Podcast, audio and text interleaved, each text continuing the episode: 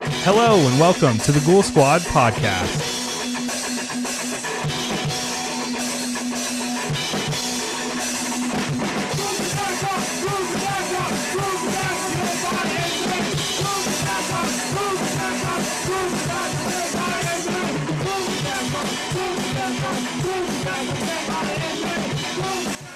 Hello and welcome to the podcast, everybody. I'm Keegan Preslak. I'm Eric Hoff, And this is a horror podcast where two buddies in the middle of nowhere, somewhere in New Mexico, correct? get together, hopefully once a month, Correct?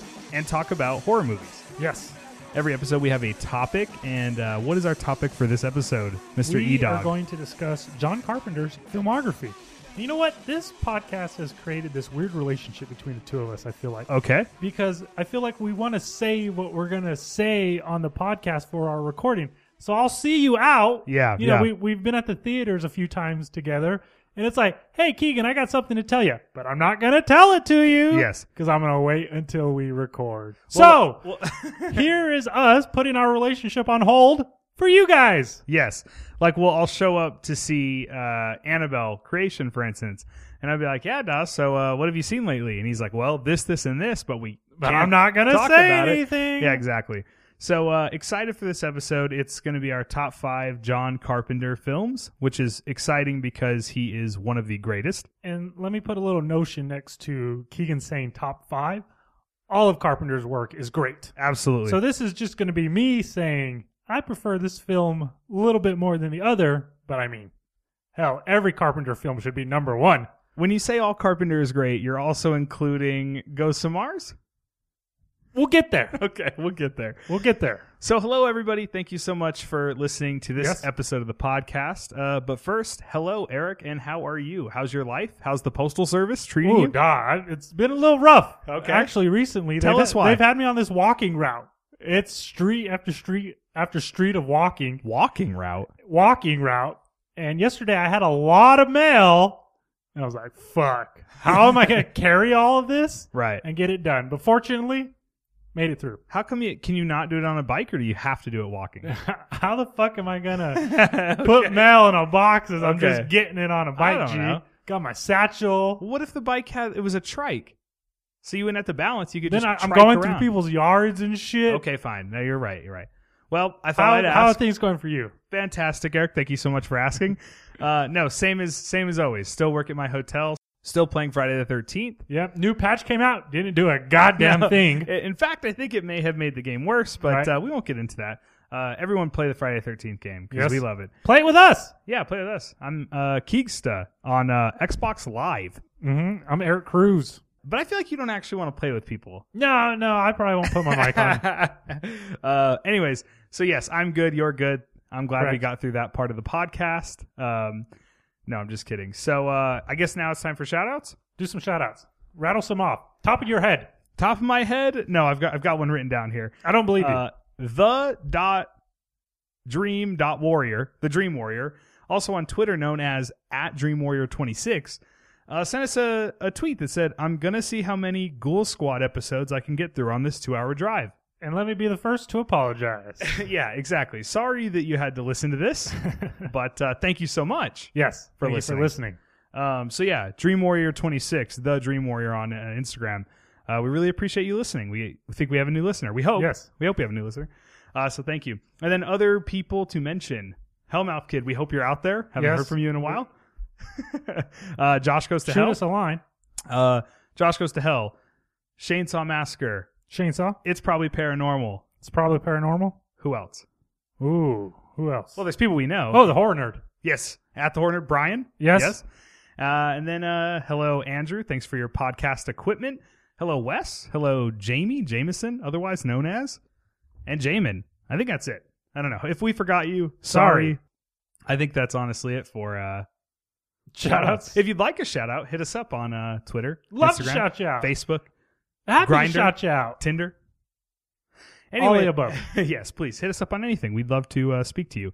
No, so uh, we always start every episode with some shout outs. Uh, hello, how are you? And now it is time for what we've been watching. Yes, and we want to start with a big one. Yeah, we're going to start with a bang here. And uh, the bang we'd like to start with is Annabelle. Birth of a Dragon. Yes, Birth of a Dragon. Hello. Uh, no, Annabelle Creation is out. And uh, who wants to go first? You want me to go first? You go first, hundred percent. Okay, I'll go first. Uh, what should I say about Annabelle Creation? It's uh, hard to.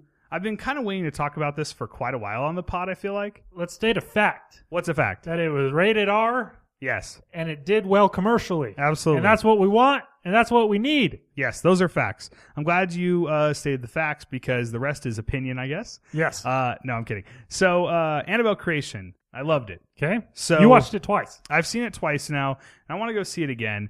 Uh, this is the Annabelle, uh, which is a spin off to The Conjuring. Right? Anna- Conjuring Universe. yes, and this is a prequel to a spin off of The Conjuring, uh, Annabelle. That's exciting. I don't know. It's awesome. Like, this is directed by David F. Sandberg. Uh, Who did Lights Out? He did Lights Out. And uh, this guy's just sick. Like he he feels like um, he doesn't quite get. I mean, I hate to start negative already. He he's not quite the master that James Wan is, but he is. Nah, he's only got two films under his no, belt. I know, I know. But he's very good at conducting uh, scare sequences. And uh, the best part of the film, in my opinion, is what I have coined sequences of terror. okay, let's Uh, hear what a sequence of terror is. okay. Well, there's two or three in the film, uh, and maybe more, but uh, they're just these extended sequences of like basically fucking with you for, Okay, I'm with for 10, 15 minutes on end, and then culminating in this massive scare, this Right. huge thing. Jump. And I just.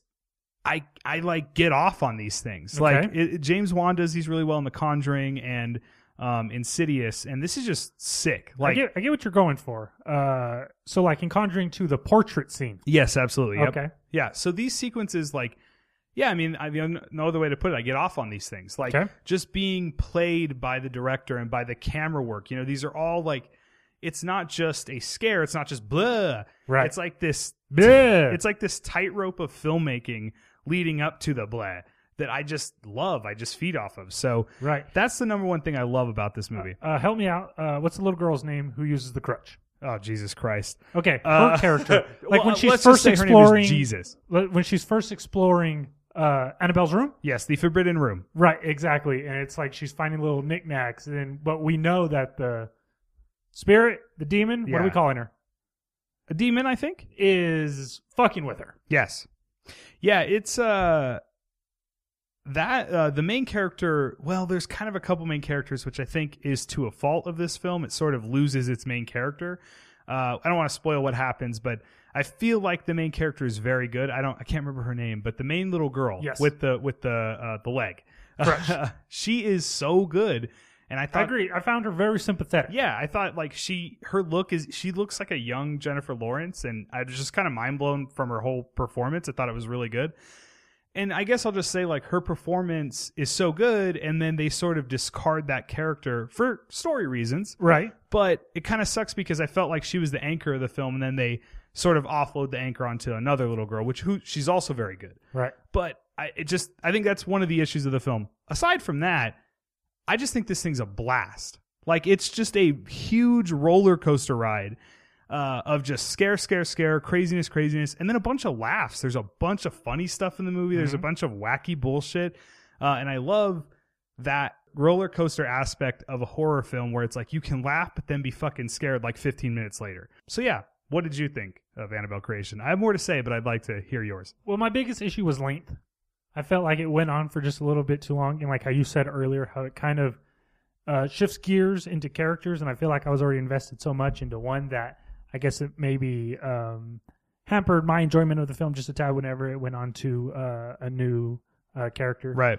Uh, one point in the film that I really, really enjoyed was the origin tale of the parents Yeah. whenever oh, they're yeah. discussing like how uh, they first um, met this demon. I thought that was genuinely uh, uh, strong. I thought it was frightening the way they're like, uh, not to interrupt you, but they're just like trying to reach, like they they want to see their dead daughter so badly, and then this thing just takes advantage of that. Like Right. I, I know it's just a horror movie, but like I found that profoundly scary to have like your child die and then desperately want to see them and then be taken over by this force. Uh, Right. So I like that aspect a lot. right, Kind and- of, yeah. Go ahead. Well, I was just gonna say there's a scare in that sequence that totally got me. Like I totally jumped Yeah. uh, during that.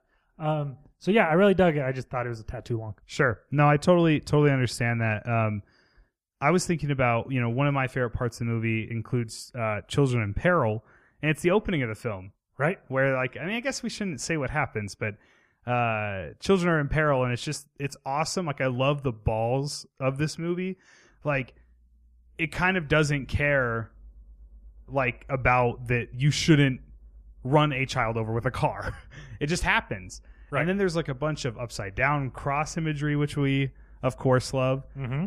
let's talk about the adults. I feel like the adults aren't that good in the film. Like I feel like the kids are the best part of it. Sure. Uh, I feel like I don't know what the fuck the the dad of the dead daughter is doing in this movie. Like I feel like he's just walking around like with that- Scolding the girls. Yes, exactly. Like that same face. There is a great scene though that includes him where he just stares at the little girls in their room and then walks away like he's fucking creepy. Right. But kind of doesn't pay off because what the hell's his problem? Um, I guess he's just broken. But uh, so the adults, the the mo- the reveal with the mom. Yeah. is kind of creepy and, and fun. she's fucking scary once that got going too. right. Uh, but I think the standout of the movie for me is the sequences of terror, and they include this. Uh, I won't. s- We won't, I guess we won't spoil the film, but they include a demon Right. and an actually visualized demon. I guess if you've seen the first Annabelle, Right. you know exactly what the hell we're talking about. Which I- I, haven't. I that f- demon was brand Yes. new to me.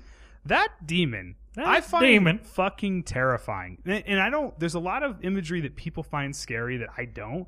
Right. like uh, clowns for instance i could give a shit like i mean i can't wait for it but like the just the fact that it's a clown doesn't really scare me i don't understand Sure. why people find it so scary but i but having said that Chlorophobia. I don't know if that's correct. Go ahead. this demon thing is fucking scary to me like it there's this sequence in in a barn where it's fucking upside down and like on rails and it's like sliding towards this little girl and his eyes are glowing it's fucking terrifying uh, there's also a scarecrow that we're very excited about Oh yeah, we joked that uh, this scarecrow needs to be the next Spin-off. spin-off character Yeah. in the Conjuring universe. so uh, I, I, mean, I was gonna tweet that, and then you like leaned over and said that to me. Oh yeah, yeah.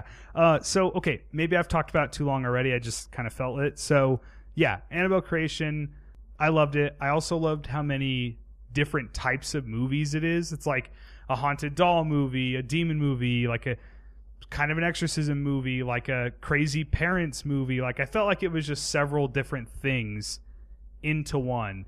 And I really like that. I love this mismatch of a bunch of horror type shit and this roller coaster that it is. So, Annabelle Creation. Guess that's a thumbs up from Ghoul Squad. It is.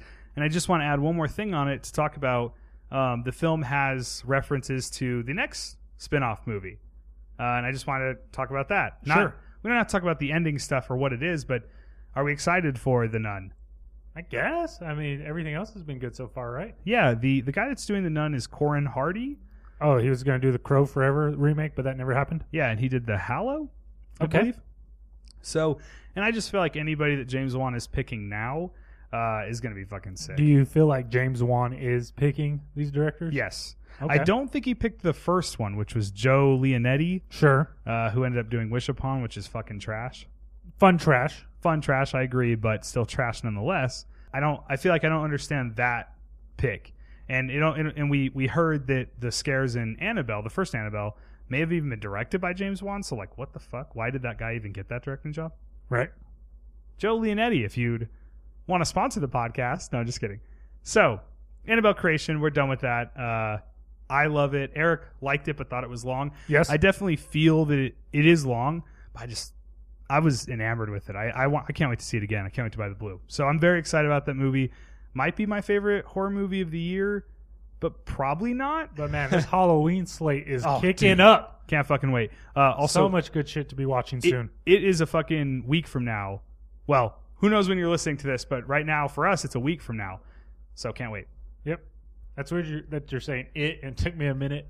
It. Stephen King's it. Yes. Okay. Okay, so I've been talking a lot. Eric, give Yes. me something you've been watching and please shut me the fuck up. Yes, gladly. Okay, so I've got a few things I've been watching recently, and uh, with no real reason as why as as to why I chose to rewatch it, I rewatched Cut and Run. Okay, cool. And this is like the first time I've watched this movie in like ten years. How do you say his first name? Uh, not going to. Uh, this Diodato? is Dio- Diodato's Okay. right.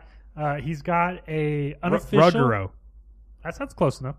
Uh, he has an unofficial cannibal trilogy, which consists of Jungle Holocaust, Cannibal Holocaust, and Cut and Run. I don't know what the fuck is going on in Cut and Run.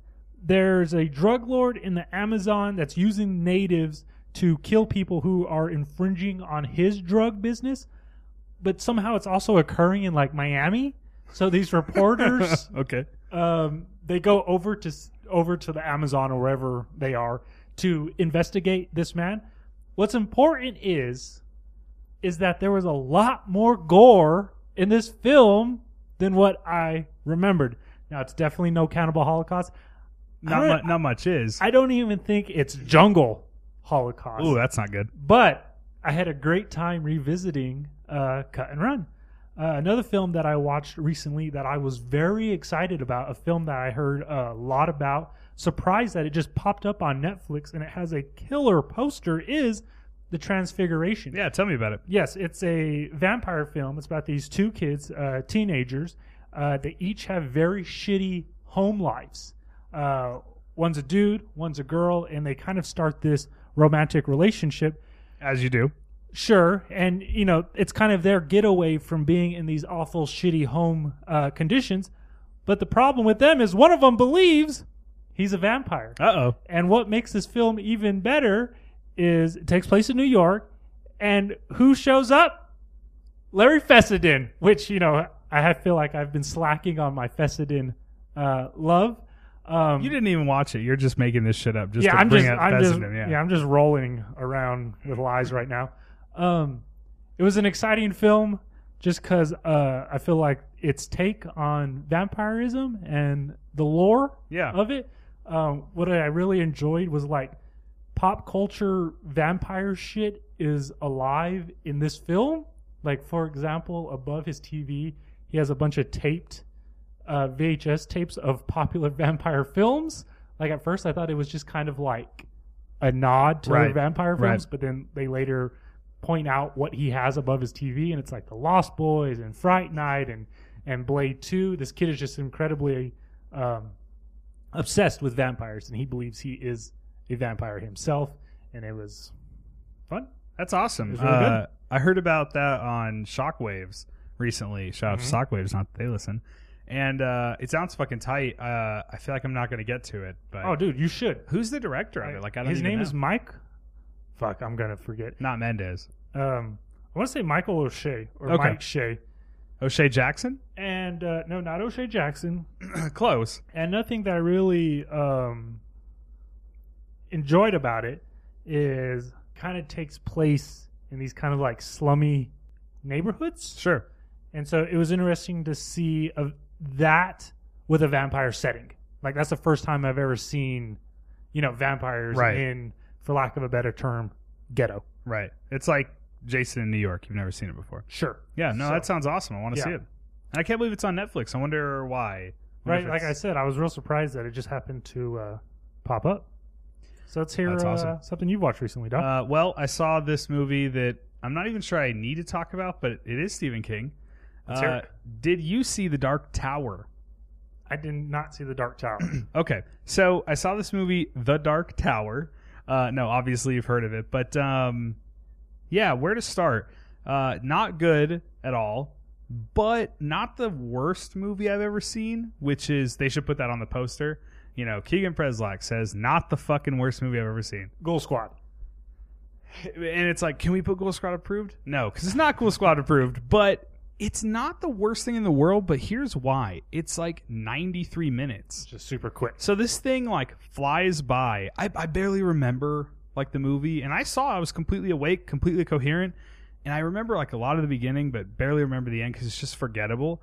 But uh, Idris Elba is pretty good in it as the gunslinger, and there is some stuff. But my main issue with the Dark Tower is I felt like it should be like this big, sprawling, epic film, and it ended up just feeling like it was shot like a TV show. Like there was nothing interesting about the way it was shot or the visual effects or even just the way it looked. Like even the cinematography, it looked just everything was lit or not lit at all, which is like to hide the bad CGI. And I just felt like there was nothing it felt like it was shot like a TV show. Like, you know, if somebody real shot it, you could feel, you know, some kind of gravitas off the screen, and I felt nothing. And it's just shot really pedestrian. Like it's it's like if it was on Netflix. Like even Idris Elba and Matthew McConaughey are in it, but aside from that, this thing could have been on Netflix and they could have made it for nothing. Hell, it could be on CW. Damn. Um, yeah, that's where we're at. So uh, I just want to talk about The Dark Tower because it's a big movie and a lot of people are talking about it and everybody's saying it sucks. It does suck, but it's not the worst fucking thing I've ever seen. Um, the Mummy is worse, in my opinion. And uh, this is not horror, but Transformers 5 is the fucking worst movie of the year. So this is nowhere near as bad as those films, but uh, it is not good. So there you go. Middling review of The Dark Tower. Uh, feels like a TV show, but not in a good way. Like oh fuck it, we'll just shoot this thing and who cares kind of way. Random thought about the ending of this film. So Matthew McConaughey is in the end, and his hair is very specifically crazy throughout the film. Like it's kind of just like pushed up with gel and then let go, so it's all like squirrely. And then like it parts it like literally it would cut from him with that hair to like slicked back gelled hair that looks great and then back to so like clearly the ending of this and the whole movie was probably reshot and reshaped because like Sony probably thought it was shit. Uh, so, anyways, quick thought on Dark Tower. You can tell they reshot a bunch of shit with Matthew McConaughey because his hair changes from scene to scene. So Damn. that's the Dark Tower. Give me something else you've been watching lately. Well, you said CW. Let's talk about Riverdale. so it's next on my list. Oh my gosh. Uh, I think I watched it before you. You did. I encouraged you uh, to watch it. I fucking love Riverdale. Please, let's talk Riverdale.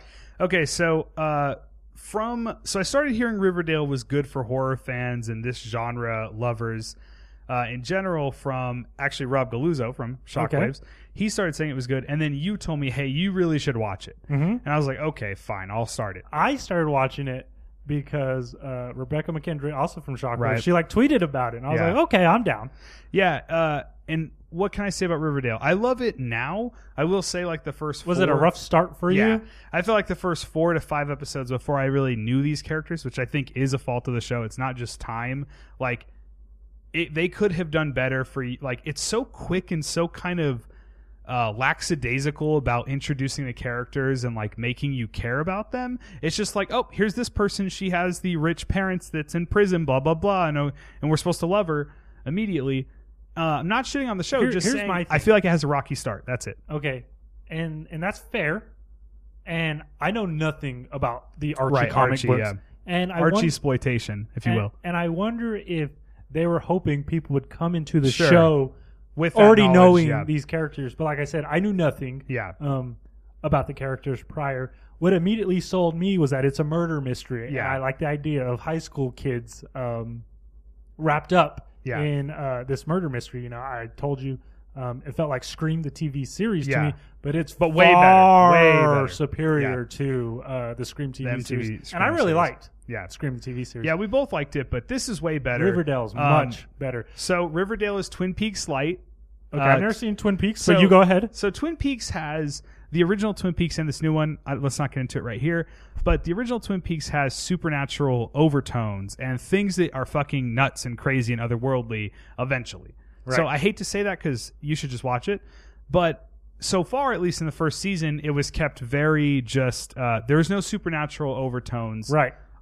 Go ahead. Of, But- of Riverdale. But one thing that I liked was there's like these small, tiny horror elements Sure. that, like, me as a horror fan, appreciates. Yeah. exactly. So, like, for example, there's like a scene where like Archie is going to play his guitar. Maybe it's the talent show or Yeah. something, and there are these kids heckling him. His his the, the football team is like talking shit at him, telling Yeah. him that he should stick to football instead of playing guitar. And when he looks out into the crowd, the kids heckling him are wearing werewolf masks. Yeah. and just like small stuff like that, I was like, man, that's really tight. Yeah, no, I, I totally agree there's flourishes, but that's why my, my point was to describe why I felt like it was Twin Peaks light. It's this murder mystery, everybody's fucking Right. each other, uh, but there's no supernatural part. in You said Riverdale. everybody's fucking each other. Now let's talk about how just goddamn good looking everybody Everyone is. is. And Yeah, I'm not I just agree, talking yeah. about the women. I'm talking about the the males as And you're well. not just talking about the kids. The the the adults are also incredibly attractive. well, I know you like uh, Betty's mom because it- Absolutely, she's from Twin, Peaks, yeah. right? The new and, Naychek and the old Amick? one. Yeah. And you know, Love her. Unfortunately, I don't know any of their real names, but uh, Betty, Veronica, Archie, Jughead, Josie, goddamn, Kevin. They're all just so good looking. What's the redhead's name? Cheryl. Cheryl, Cheryl's yes. incredible. And also, um, this kind of feels generic, but I also just love Jughead so much. How like he's into Yeah. like horror films. Like for his birthday, there's a John Landis double feature Yeah. playing at like the local theater. Uh, you learn that Jughead lives at his local drive-in. He talks about Tarantino. I want to be Jughead's best friend. Yes. Yeah, no, Jughead is clearly the highlight of the show and I feel like almost almost like kind of embarrassingly so at times cuz you can feel that they know this is like the character, uh, which is kind of weird. But like- Archie has to be front and center. Yes. but I like Archie. but and I guess A I guess- lot. Hopefully, you know you. Hopefully, anyone out there watches Riverdale because we're kind of having a big conversation about it. But I just feel like Archie. I, I don't buy anything Archie. Does. Nah, I love I don't Archie. buy a fucking thing he does. But I buy everything Jughead does, and I kind of feel like they've they're like, okay, well, Jughead's going to be the emotional anchor, but it's really Archie, and it's just like artificial. So I hope I'm not shitting on it. I'm just giving my constructive criticism of the show. I actually really like Riverdale. I do feel like Jughead is the narrator. Yeah. Oh, of, so, of well, the show because you're he's right. like writing a No, you're right. story Yeah. of like what's going like the events of of Riverdale. No, you're So, totally yeah. right. Um, you're totally right about that. But I guess I just wanted to I just want to say I don't outright love everything about it, but by the end of the of the first season, I really like all the characters and I really want them all to be happy and to be with each other. But and shit's all gonna this pop shit. off, duh. But shit's gonna pop off. Now let me say this. And I can't wait. October thirteenth. Um, so there was an article I think on Blade Disgusting that sa- that su- Okay. suggested that uh, the show is going to move away from the murder mystery aspect and start getting more supernatural. Okay. I don't like that, but I'll definitely roll with it. the reason I like that is because now we've had all this time. We already like these characters. Sure, love So 'em. Now we can go on these incredible, insane adventures and buy everything that exists because we like these people so much. Okay. So I feel like it would work really well. I really want that to happen because I don't want to see them investigate another murder for an entire season. That gets tired very, very quickly. Having said that, the um, Scooby Doo aspect of the show is amazing. Like them trying to figure it out themselves instead of letting the cops or the parents do it. Right. The kids are like, but if we find this and do that, then it's this and that. It's very Scooby Doo, and we love that shit. So Sure.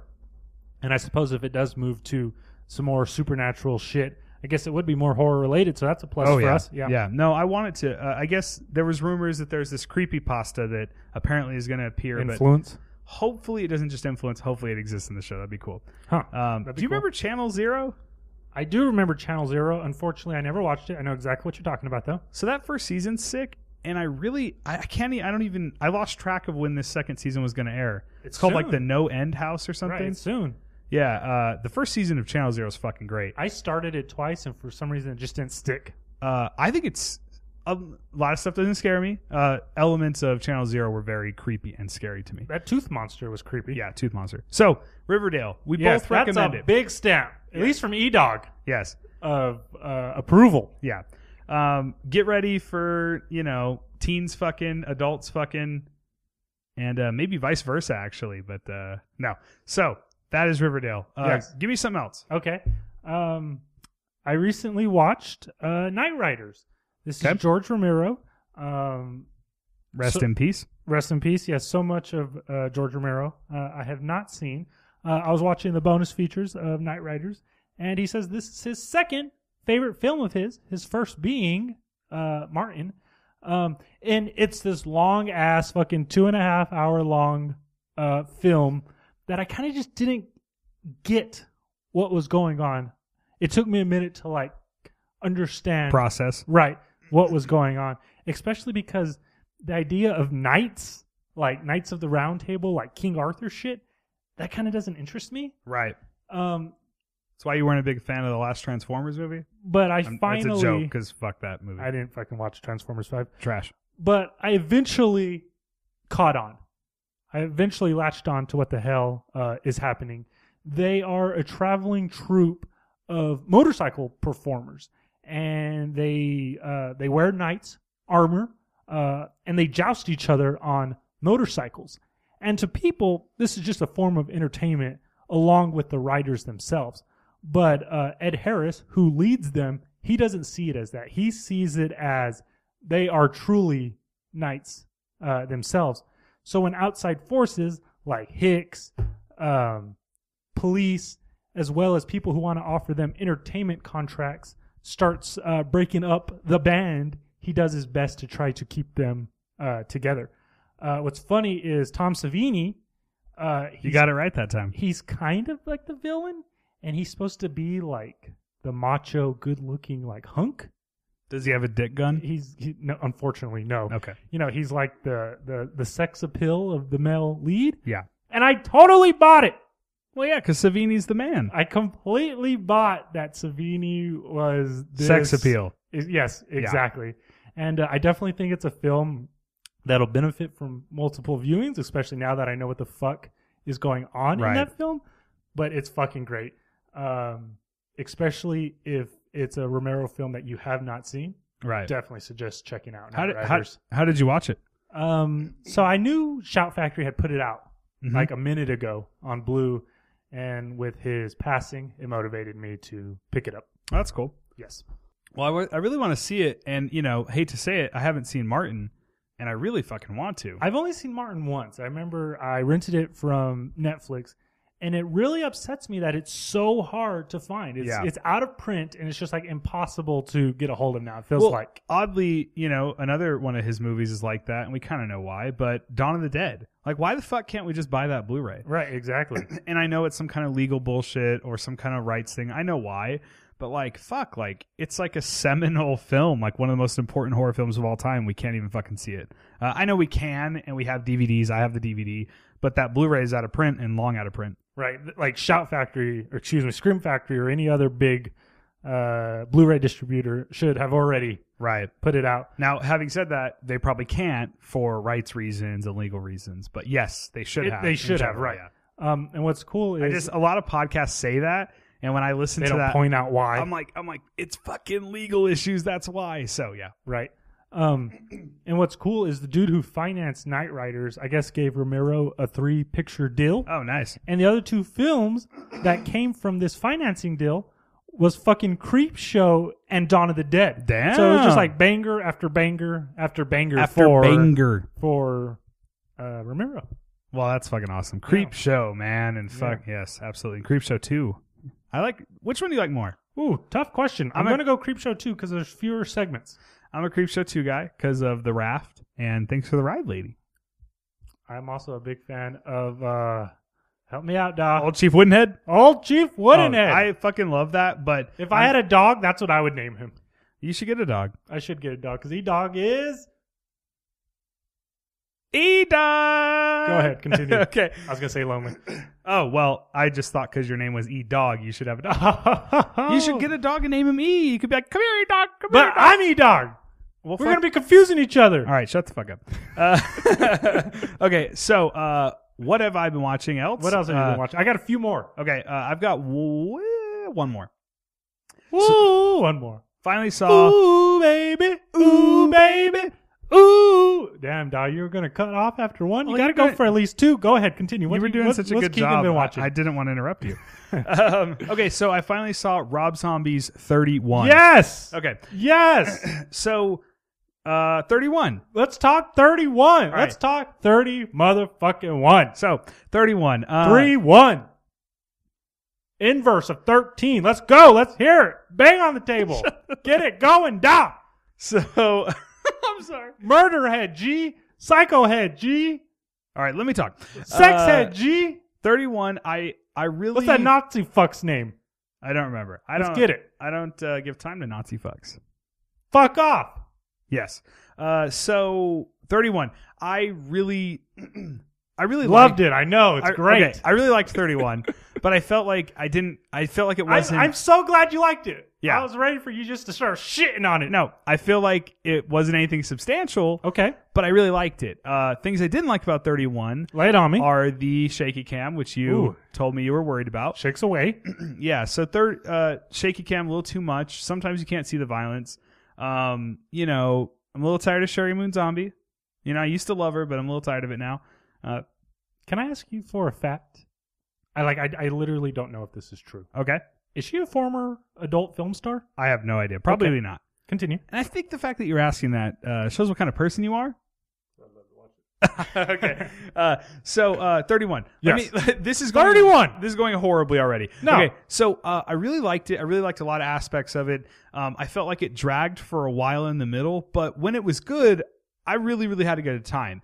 And I like seeing that kind of violence. I like seeing that grainy bullshit he does. Like it feels raw in a, in, in ways. And you watched it on Shutter, so the print was Oh. probably terrible. Duh, it looked fucking bad on Shutter. So let's not do that this time. I it, oh, it looked horrible.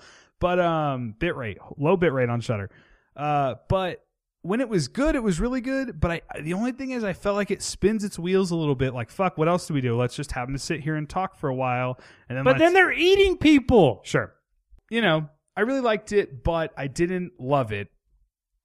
But the only note I have here, I have two notes for 31. Lay it on me, because A lo- then I'm gonna lay some on you. A lot of shaky cam. Shaky cam. and Doomhead is the highlight. I felt like when I, I don't know what that actor's name is, I wish I knew. but I felt like when he was on screen, it had this electric fucking Discomfort. yeah. It was. I feel like it's a different movie. It's so good when he's on screen. Doomhead is who I'm talking about. Uh, it almost felt like the performance in Red State. You know the pastor in Red State. Sure. Um, Michael it al- Parks? Michael Parks, exactly. Like it almost felt like that. Like it had this powerful presence, and anytime he's not in the film, which he's not in a whole lot, to be honest, Right. They Uh, gotta call him in. yeah, I felt like it was just good. But uh, the opening of the film is about ten minutes of him. It's a monologue of Doomhead just talking. Right. I thought was fantastic, and then I thought the ending with Doomhead.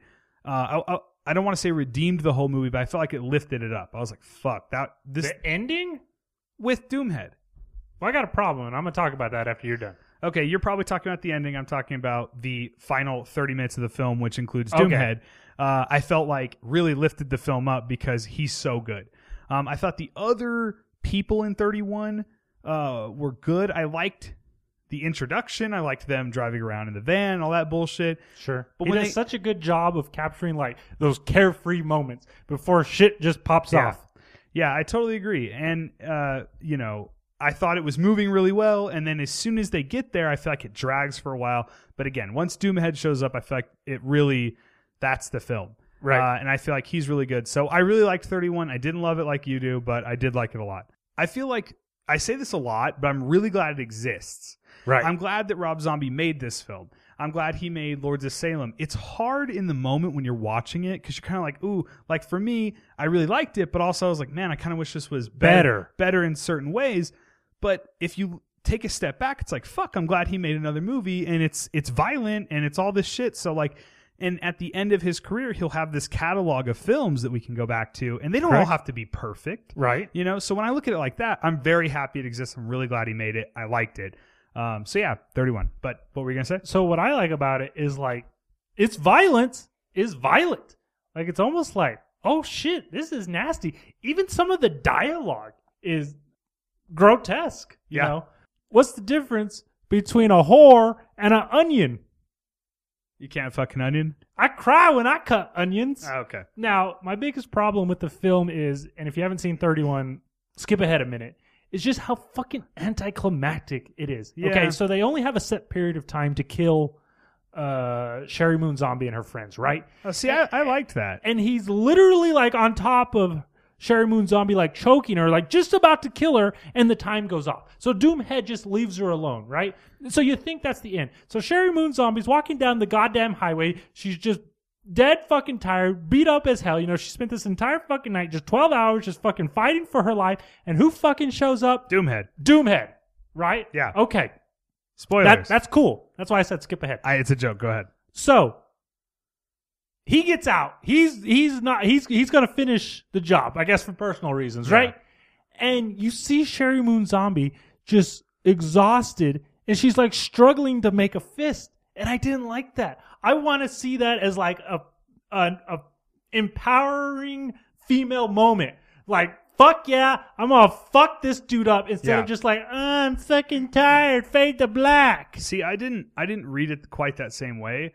Actually, when she was balling her fists, I kind of. I actually felt like it was part of what you're saying. I felt like I don't know. I was like, oh, like as soon as it happened, I thought uh, Sherry Moon Zombie's character when she turned around and saw Doomhead there. I thought she was going to give up or start crying. Right. And so when I saw her ready to fight, I kind of felt like I was like, oh, fuck yeah, she's ready to fight. I, gu- I guess I wanted more like I know what you're saying. I'm you a want more of that. badass. I, I totally get what you're saying. I just whenever I saw it, I was like, oh, she's ready to fight, hell yeah, and then it ended. I was like, that's cool. Um, I totally get it. Endings for me never ruin or alter my feelings on films because it's like what it's two minutes of the film, and yes, it's the ending, but you know what about the rest of the movie? You know, so I need a little bow tie, doc. I know most people need bow ties. I'm not a bow tie guy. I could give a fuck. I just want the movie to be good, and hopefully there's a good ending. Sure. Uh, we saw Logan Lucky recently, Oh man, and that was a blast. loved it, but I felt let's not say what happens, but I felt like the ending of Logan Lucky made no sense. What are you talking Oh, about? blow me da. Perfect fucking sense. Gee, So uh okay. not horror related, but is it safe to say? Cool Squad. Absolutely. approved? I Yeah. love Logan I Lucky. love Logan. Loved Lucky. it. Uh Adam Driver and Logan Lucky is so goddamn good. He's great.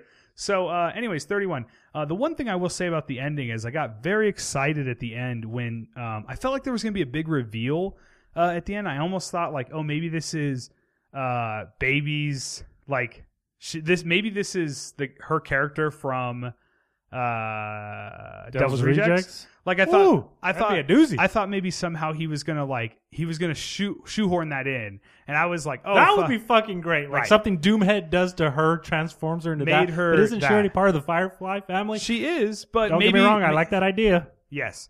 Uh, she is party already part of the Firefly family. Now but Ghoul maybe Squad's she- doing fanfic. All right, duh. Are you gonna fuck it? No, I'm kidding. Uh, so, uh, but the one thing I will say about the ending that you said you didn't like of 31 was that uh, he was choking her and then he had to stop. Basically, Correct. the one thing I liked about that was I I read it. and I'm sure you did, but I liked it was that it was his hubris got him. Like I'm just gonna fucking kill this girl. I don't care. I'm doomhead. Oh, right. I'm gonna give some big long speech.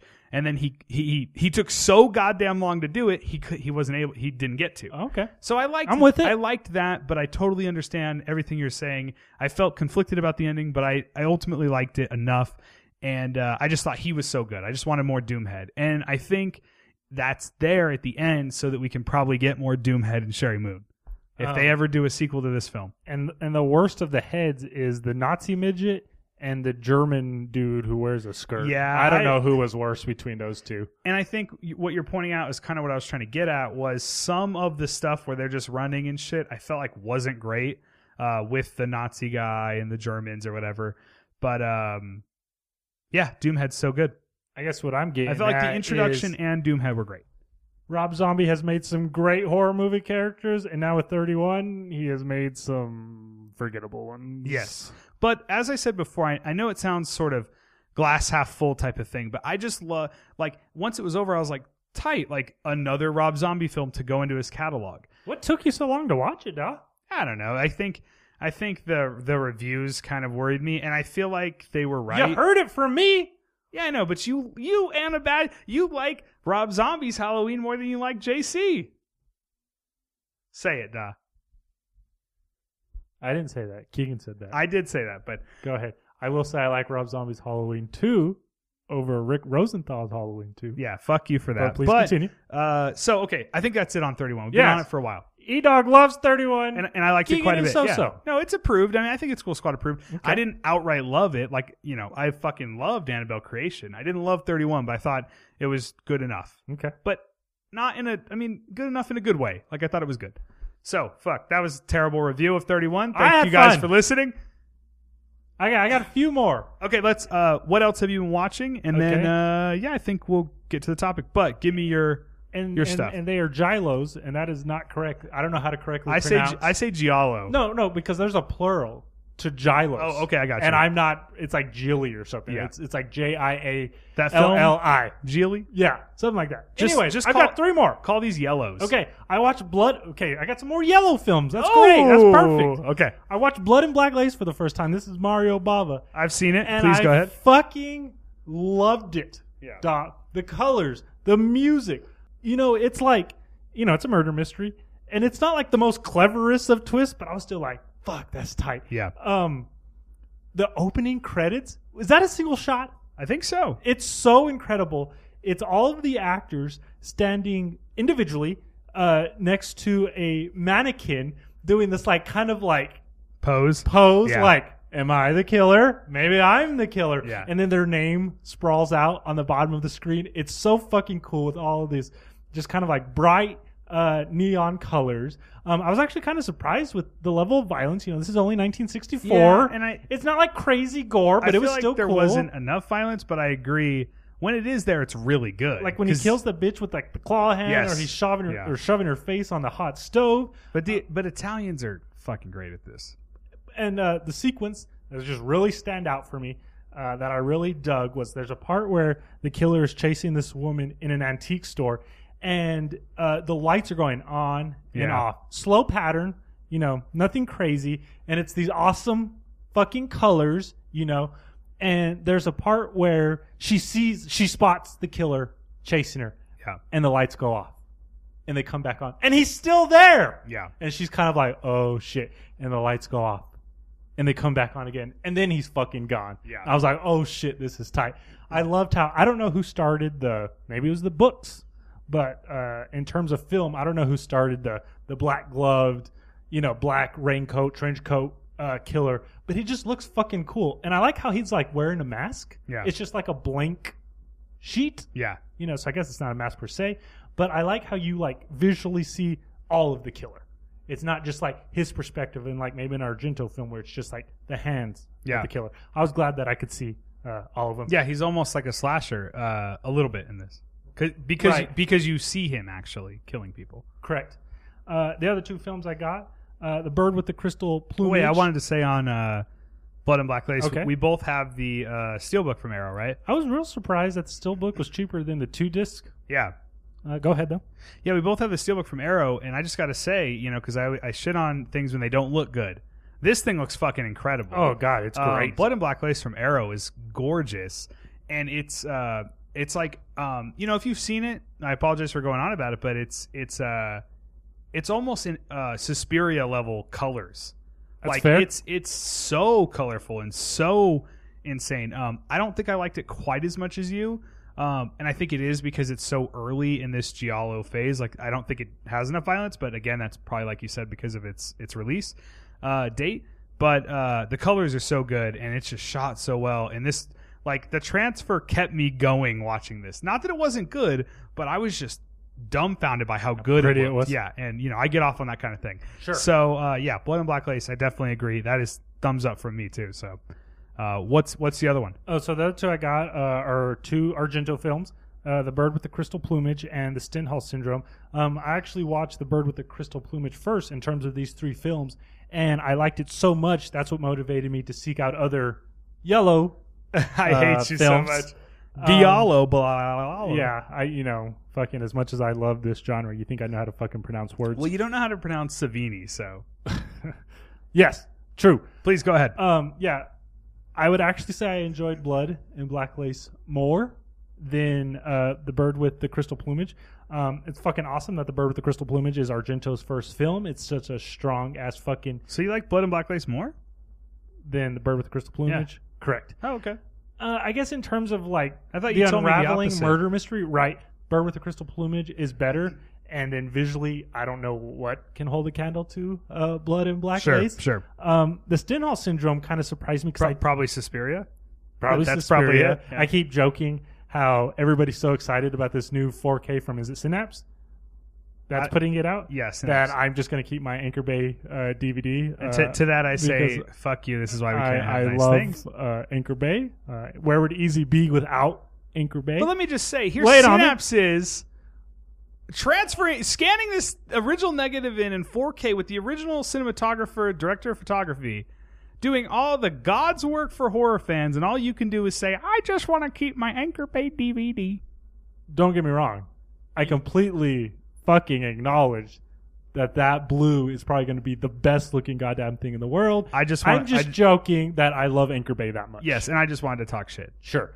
Go ahead. um, The Stenhall syndrome. This is like the '90s, um, and this stars his, this stars his daughter uh, Asia Argento, Which can be good and bad. and uh, we're, we're going good. Okay, here. cool. And I was kind of surprised at how nasty uh, this film was, specifically uh, sexual situations uh, in the film. And my thought was like, how did he direct his Yeah. daughter uh, Yeah. in this? Um, People always bring that up when they talk about this. I've never seen Oh, okay, I Stendhal didn't know that. syndrome, but that's the main thing people bring up. And I think in Argento's Dracula, I believe she's in it, and there are secu- sexual situations in that. And everyone always brings up, isn't that weird that he's directing his daughter? But okay. Well, then let me spoil that a little bit for everybody. okay, Um, spoilers for Stenhall syndrome. Okay, go ahead. I'm, I'm watching the special features. Uh, that was all body doubles.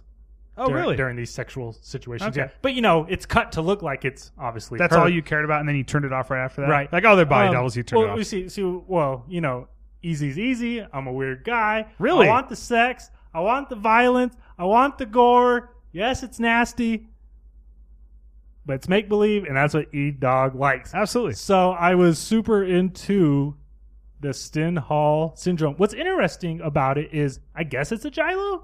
I guess it's Yeah. a yellow film, but it's not a mystery, murder mystery. Yellow film. I hate you. Uh, like 10 minutes into the film, we're presented this is the killer. This is what he looks like.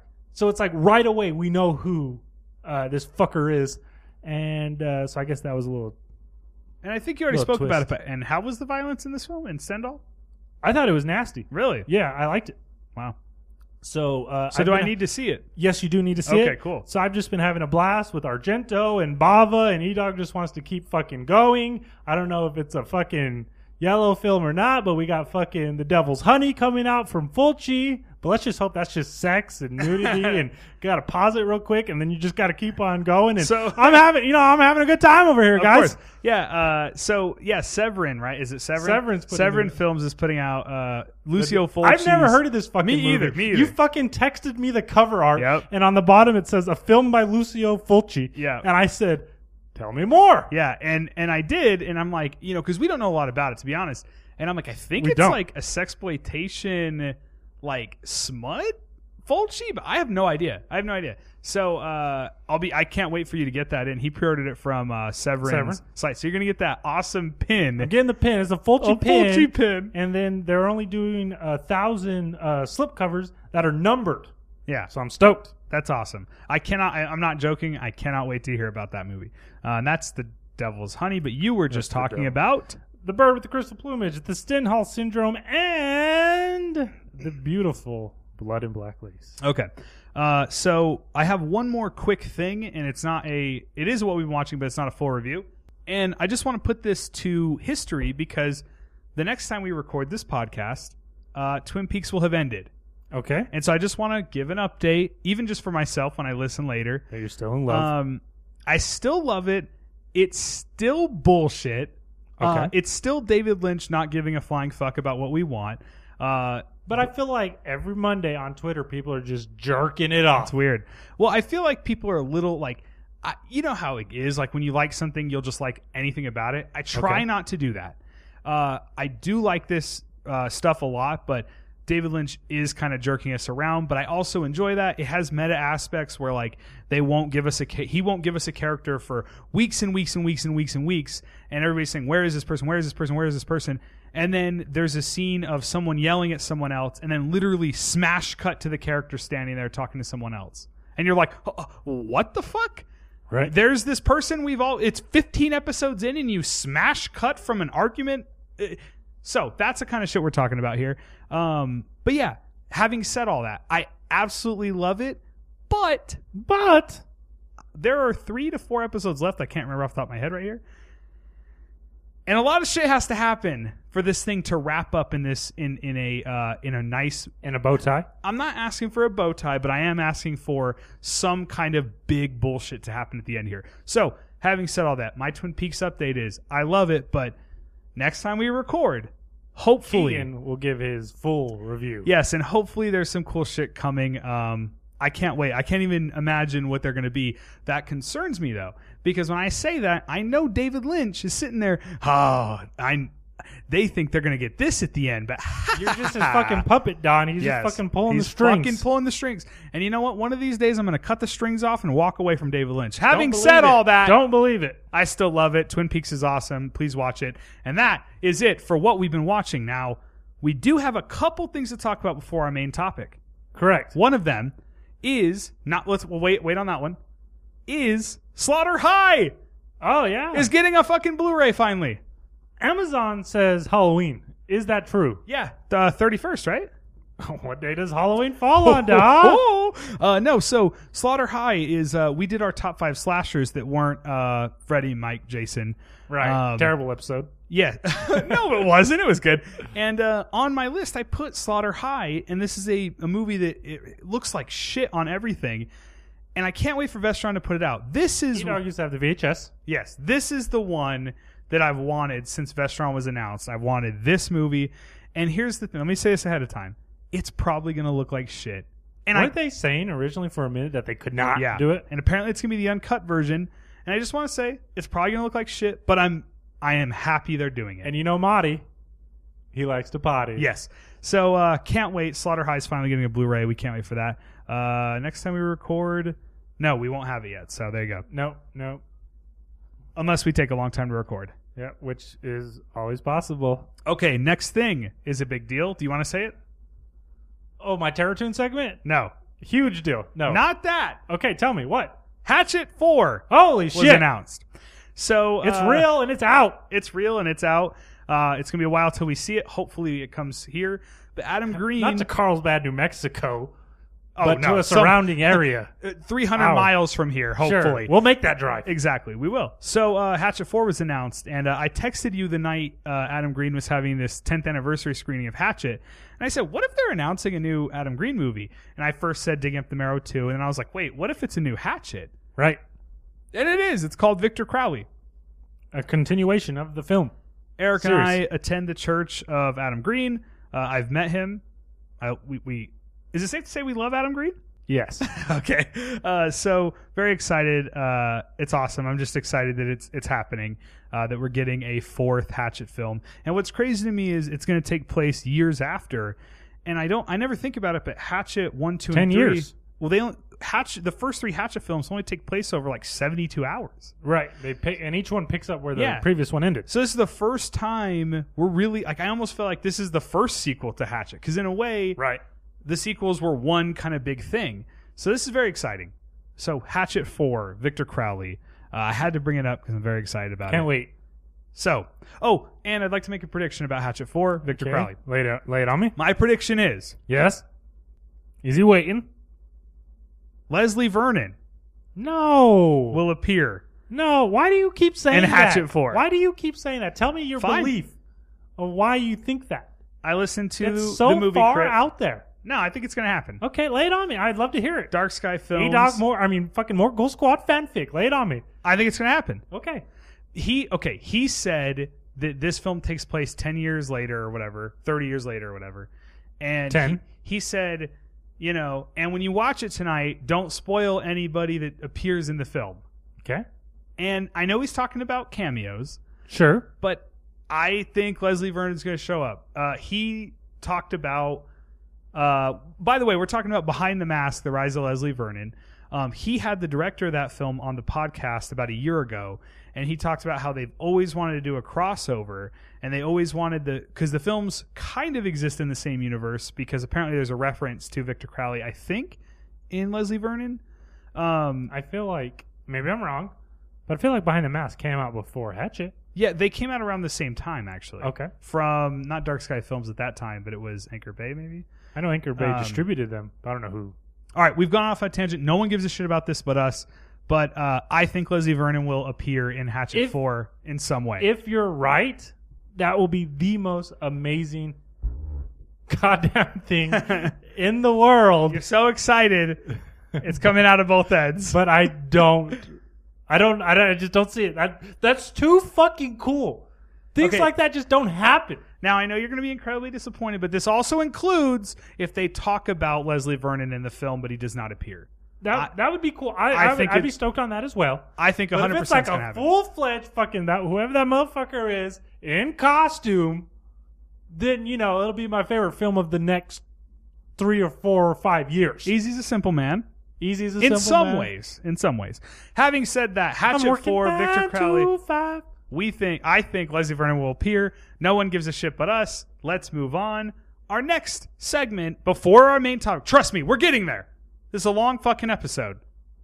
Is uh, we still don't have a tune to play. we should just sing it. Eric Coffin's Terror Tunes. Eric Coffin's Terror Tunes. So for this segment, I had no Let's hear it. shortage of bands to pick from and songs because everybody loves Carpenter, right? Uh, but the band that I uh, decided to talk about is called Shadow Windhawk and the Morticians. And I want to know who the fuck is coming up with these fucking horror punk names, right? You got the bloodsucking zombies from outer space, prom night girls. It's all just fucking terrible, but I love them. Uh, Yes. I found these dudes on Twitter, and they do uh, exactly what is necessary to win over my horror punk heart. They write songs about horror movies I love and sample them. Their first EP, Casket Spray, released in 2014, features songs about A Nightmare on Elm Street, Nightbreed, Salem's Lot, R.I.P., Toby Hooper, Yes. uh, Cemetery Man, Phantasm, and Halloween. The song Halloween 63 opens with a sample from the film with Loomis describing to Sheriff Brackett the first time he met Michael and turns into circle pit level of horror punk fun.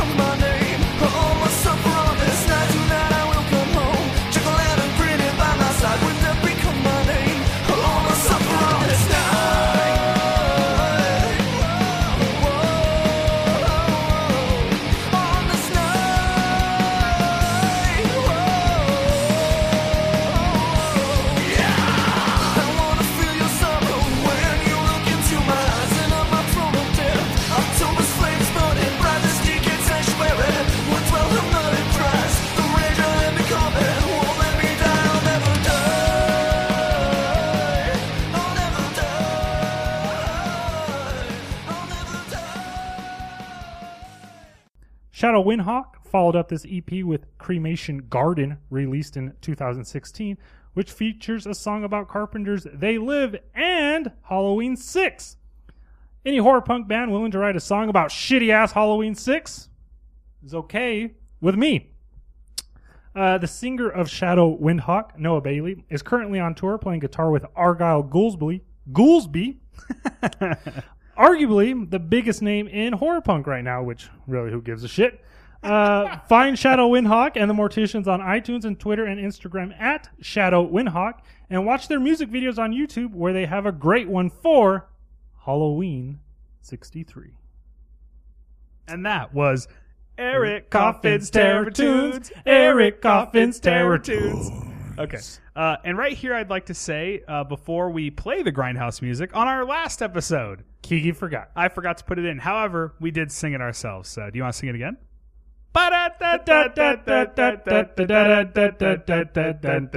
But we actually didn't play it yet because we haven't said, now it's time for the topic at hand. Our feature presentation, if you will, our top five John, Carpenter, films. Fade to black.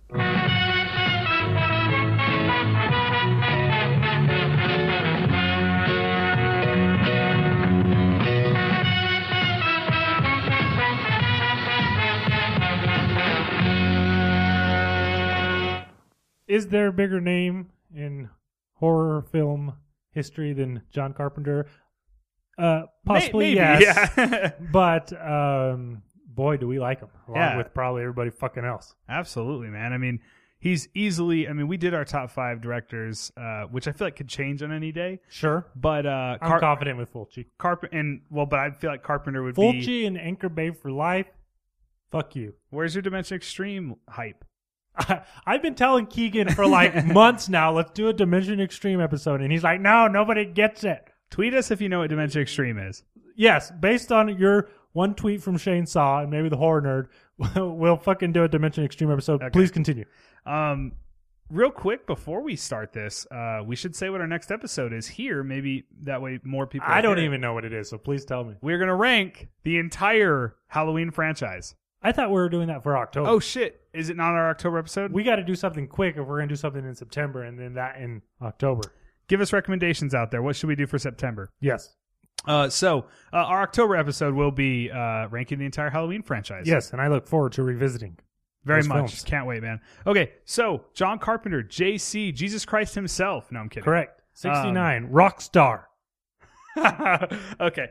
Uh, so John Carpenter is easily one of my favorite directors of all time. I'm assuming he is yours too. Absolutely. Uh, you know what is there to say? But let's talk about before we get to our list why why John Carpenter is so goddamn good. Here's what's exciting about John Carpenter is he's not just a horror film director. Yeah. He's done other genres and it's like not only did he master the horror genre, but then he also mastered this Yep. as well. Yeah, and like I don't know if it's just the fact that he uses Dean Cundy a lot, but I think the main thing that I love about John Carpenter is the look and feel of his films. Okay. Like you just feel his films and his style.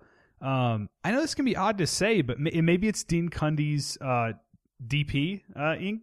Uh, maybe it's because he's a cinematographer, but uh, all of his films look and feel. I'm not saying they're about, but they feel like that Spielberg Zemeckis era. Like they feel like film. They feel like grain. They feel like uh, otherworldly. They feel like imagination a lot of times, which is um, even though some of his films were in the 70s, they feel very 80s, and that's all I want. Like they, I feel like they embody what I love about film, just like how Spielberg does um, for other fil- like non horror films. I feel like John Carpenter embodies the horror that I love. Uh, so yeah, I don't know. That's why I love him. But one of the best ever. You don't have anything to add as to why you like John Um, Carpenter? I think it's just impressive how every film of his is like Different. Like how does well, I was gonna say different, but I was gonna say like how does he have that such high quality output? right. No, You that's know, a great and, point. And you know, there are a few misses and stumbles, but I mean, if you look at uh, his filmography, I mean, it's like the most impressive thing ever. Yeah, and and so big that like even as I get older, I I watch more and more of his films that I hadn't seen, which I think we'll talk about in a second. Yes. And uh, I found ones that I love. Like one made my list. I only saw a couple years ago. Okay. Um, so it's kind of baffling how like I think how you said like almost everything he touched was it, good in some way. Um, like a, a movie I think would easily not make one of our lists, so I can mention it. Uh, Village of the Damned. It's one of his later films. Probably not going to make either of our list, but is so goddamn good. It's going to make your list. Well, as you said, We'll see. as I've said, I didn't. Okay, yes, they're in order from least favorite to favorite, but I didn't even number them. Oh, I just, fuck I you, just Doc. Uh, like like them all that much, Well, dog. obviously not. Okay, so uh, we'll get to that. But my you point dungeon bastard. my point on that was just that Village of the Damned is a later film that I felt like I hadn't seen. I hadn't seen it until about a year and a half ago, and I was like, "All right, it's a John Carpenter I have to see," and I fucking loved it. It's obviously Right. not as good as his other output. That it's the best. That those films are the best of all time, but it's fucking good. Oh yeah. Uh, and and again, it's because the way it looks. It's his scores, obviously, which we haven't talked about yet.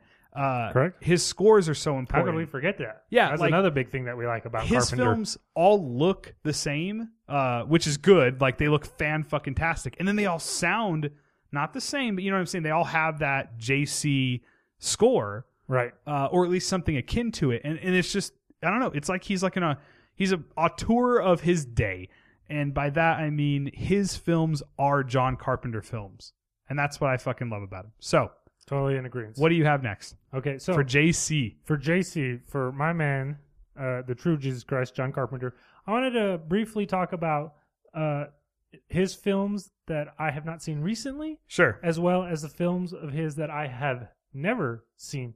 Now, you know, we decided we are going to do this episode, and so I wanted to rewatch as many Carpenter Mhm. films um, that I could in order to be, uh, you know, have the most fresh uh, in my mind.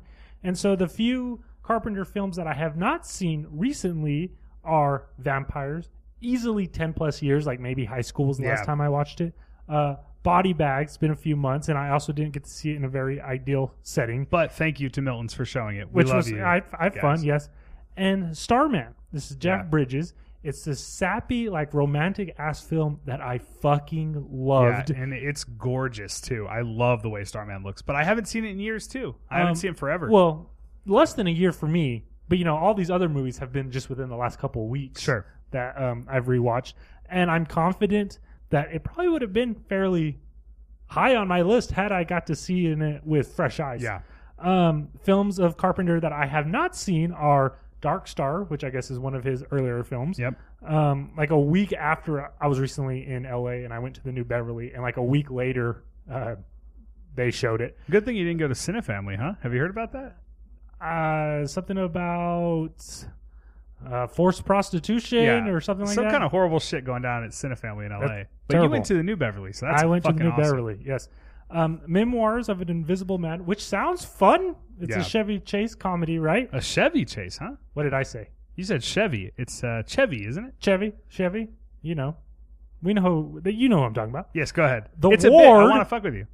Uh, which I guess is the last film he actually uh, did. Yes. And Ghost of Mars. Yep. Now let me talk about Ghost of Mars. for Let's one moment. talk about Ghosts of Mars. E Dog has never seen Ghost of Mars. This is Ice Cube. Give me another big name. Uh, Jason Statham, Jason. Wow. We haven't seen. I haven't seen it. Natasha Hen- Hendridge, Hestridge, All right. Hendridge, I believe is in it from All right. Species. All right. So let's flash. Wait, I've seen it.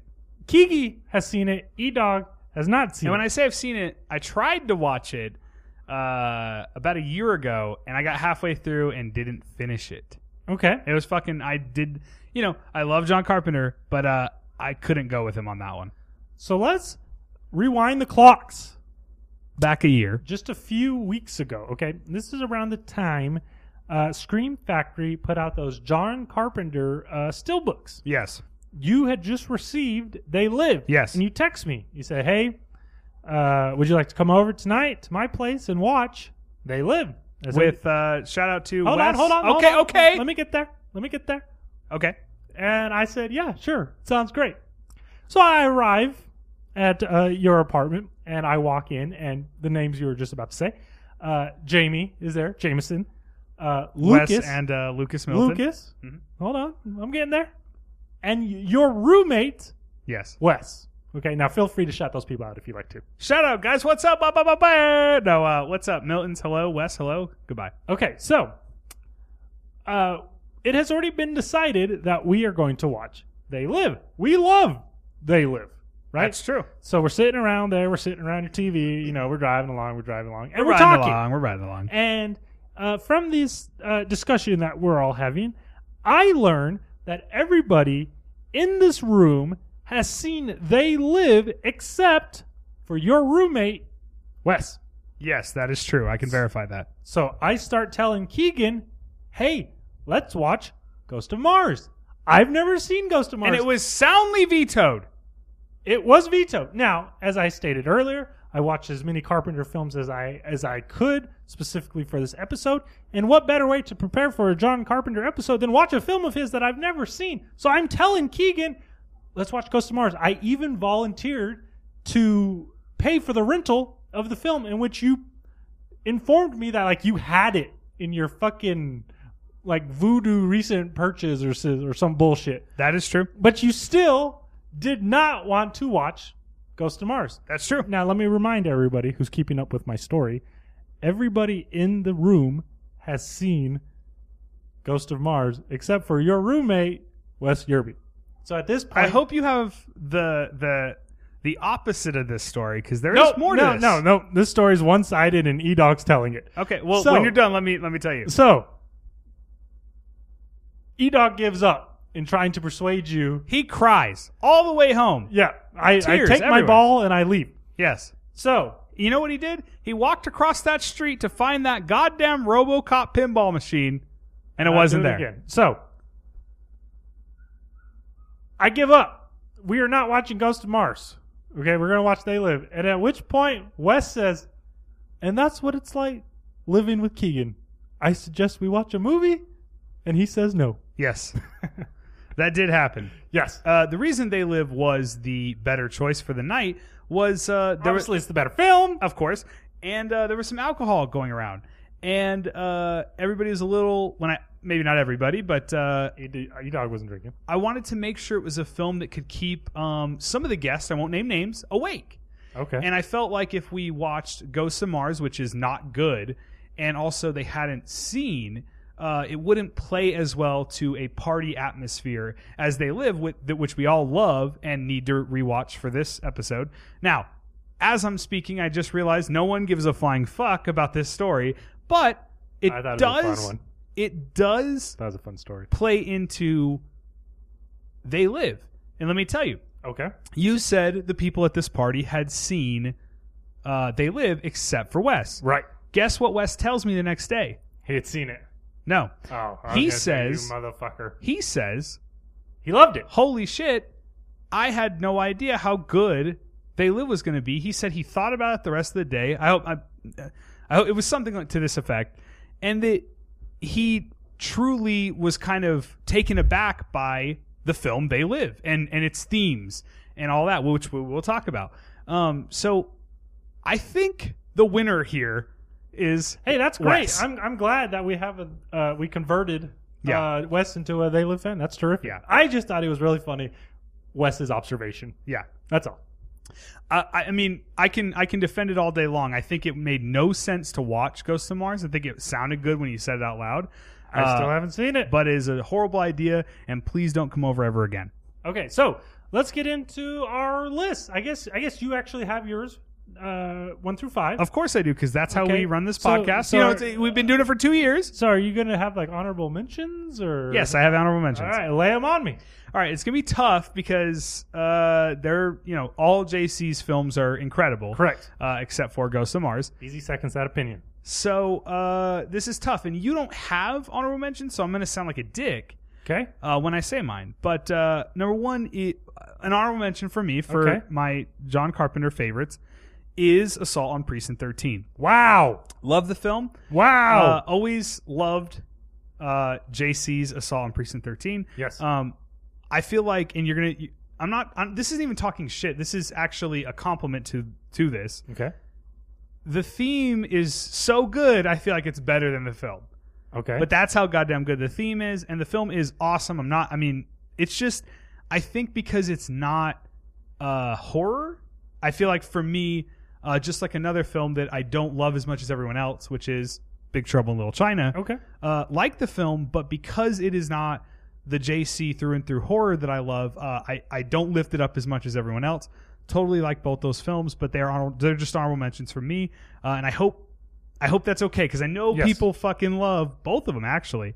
So uh, they're honorable mentions for me. Great films. Um, also, I mean, just the theme of assault and dun dun dun dun dun Oh God, it's so dun good. dun dun dun dun so so dun good. dun dun dun dun. Yeah. So fucking good. But honorable mention for me. Yes. Um, so I really like Assault and Precinct uh, 13. It's a little higher for me. Um, I just love, and I think uh, the time it was made actually really helps it, kind of like lifts it up, like just how like grungy it Yeah. feels, like the the gang. Oh, yeah. members For you sure, know. for sure. It's got this real gritty feel to it. I think you know, it's that shot in makes me six- think I think it's shot 16 millimeter too. you know, that makes me think like the Warriors, you know, it's just like they were actually out in the streets, Yeah. you know, filming um, uh, this film. Yep. Um, so of all the f- J.C. Carpenter films that I revisited for this podcast, my least favorite, unfortunately, is Escape from L.A. Oh, sure.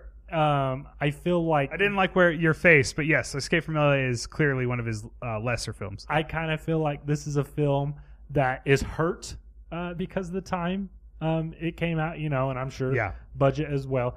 But there's just some ideas in there just, that just kind of really fall uh, flat uh, for me. It also just kind of feels like a rehash of uh, New York, which is far uh, superior.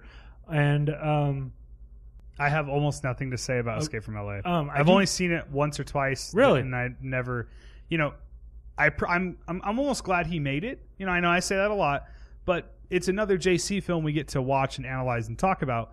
But uh, I've never liked it. oh, I was gonna say some of the set pieces Yeah, are are fun, like the parade when he's like jumping from truck to truck to try to reach. I forget the villain's name, but I don't um, fucking remember. there it's are been a while. there are uh, a few cool things, but unfortunately, I do feel like it's one of his uh, Lessers. s- Lesser films. lesser films. Right? Sure. correct.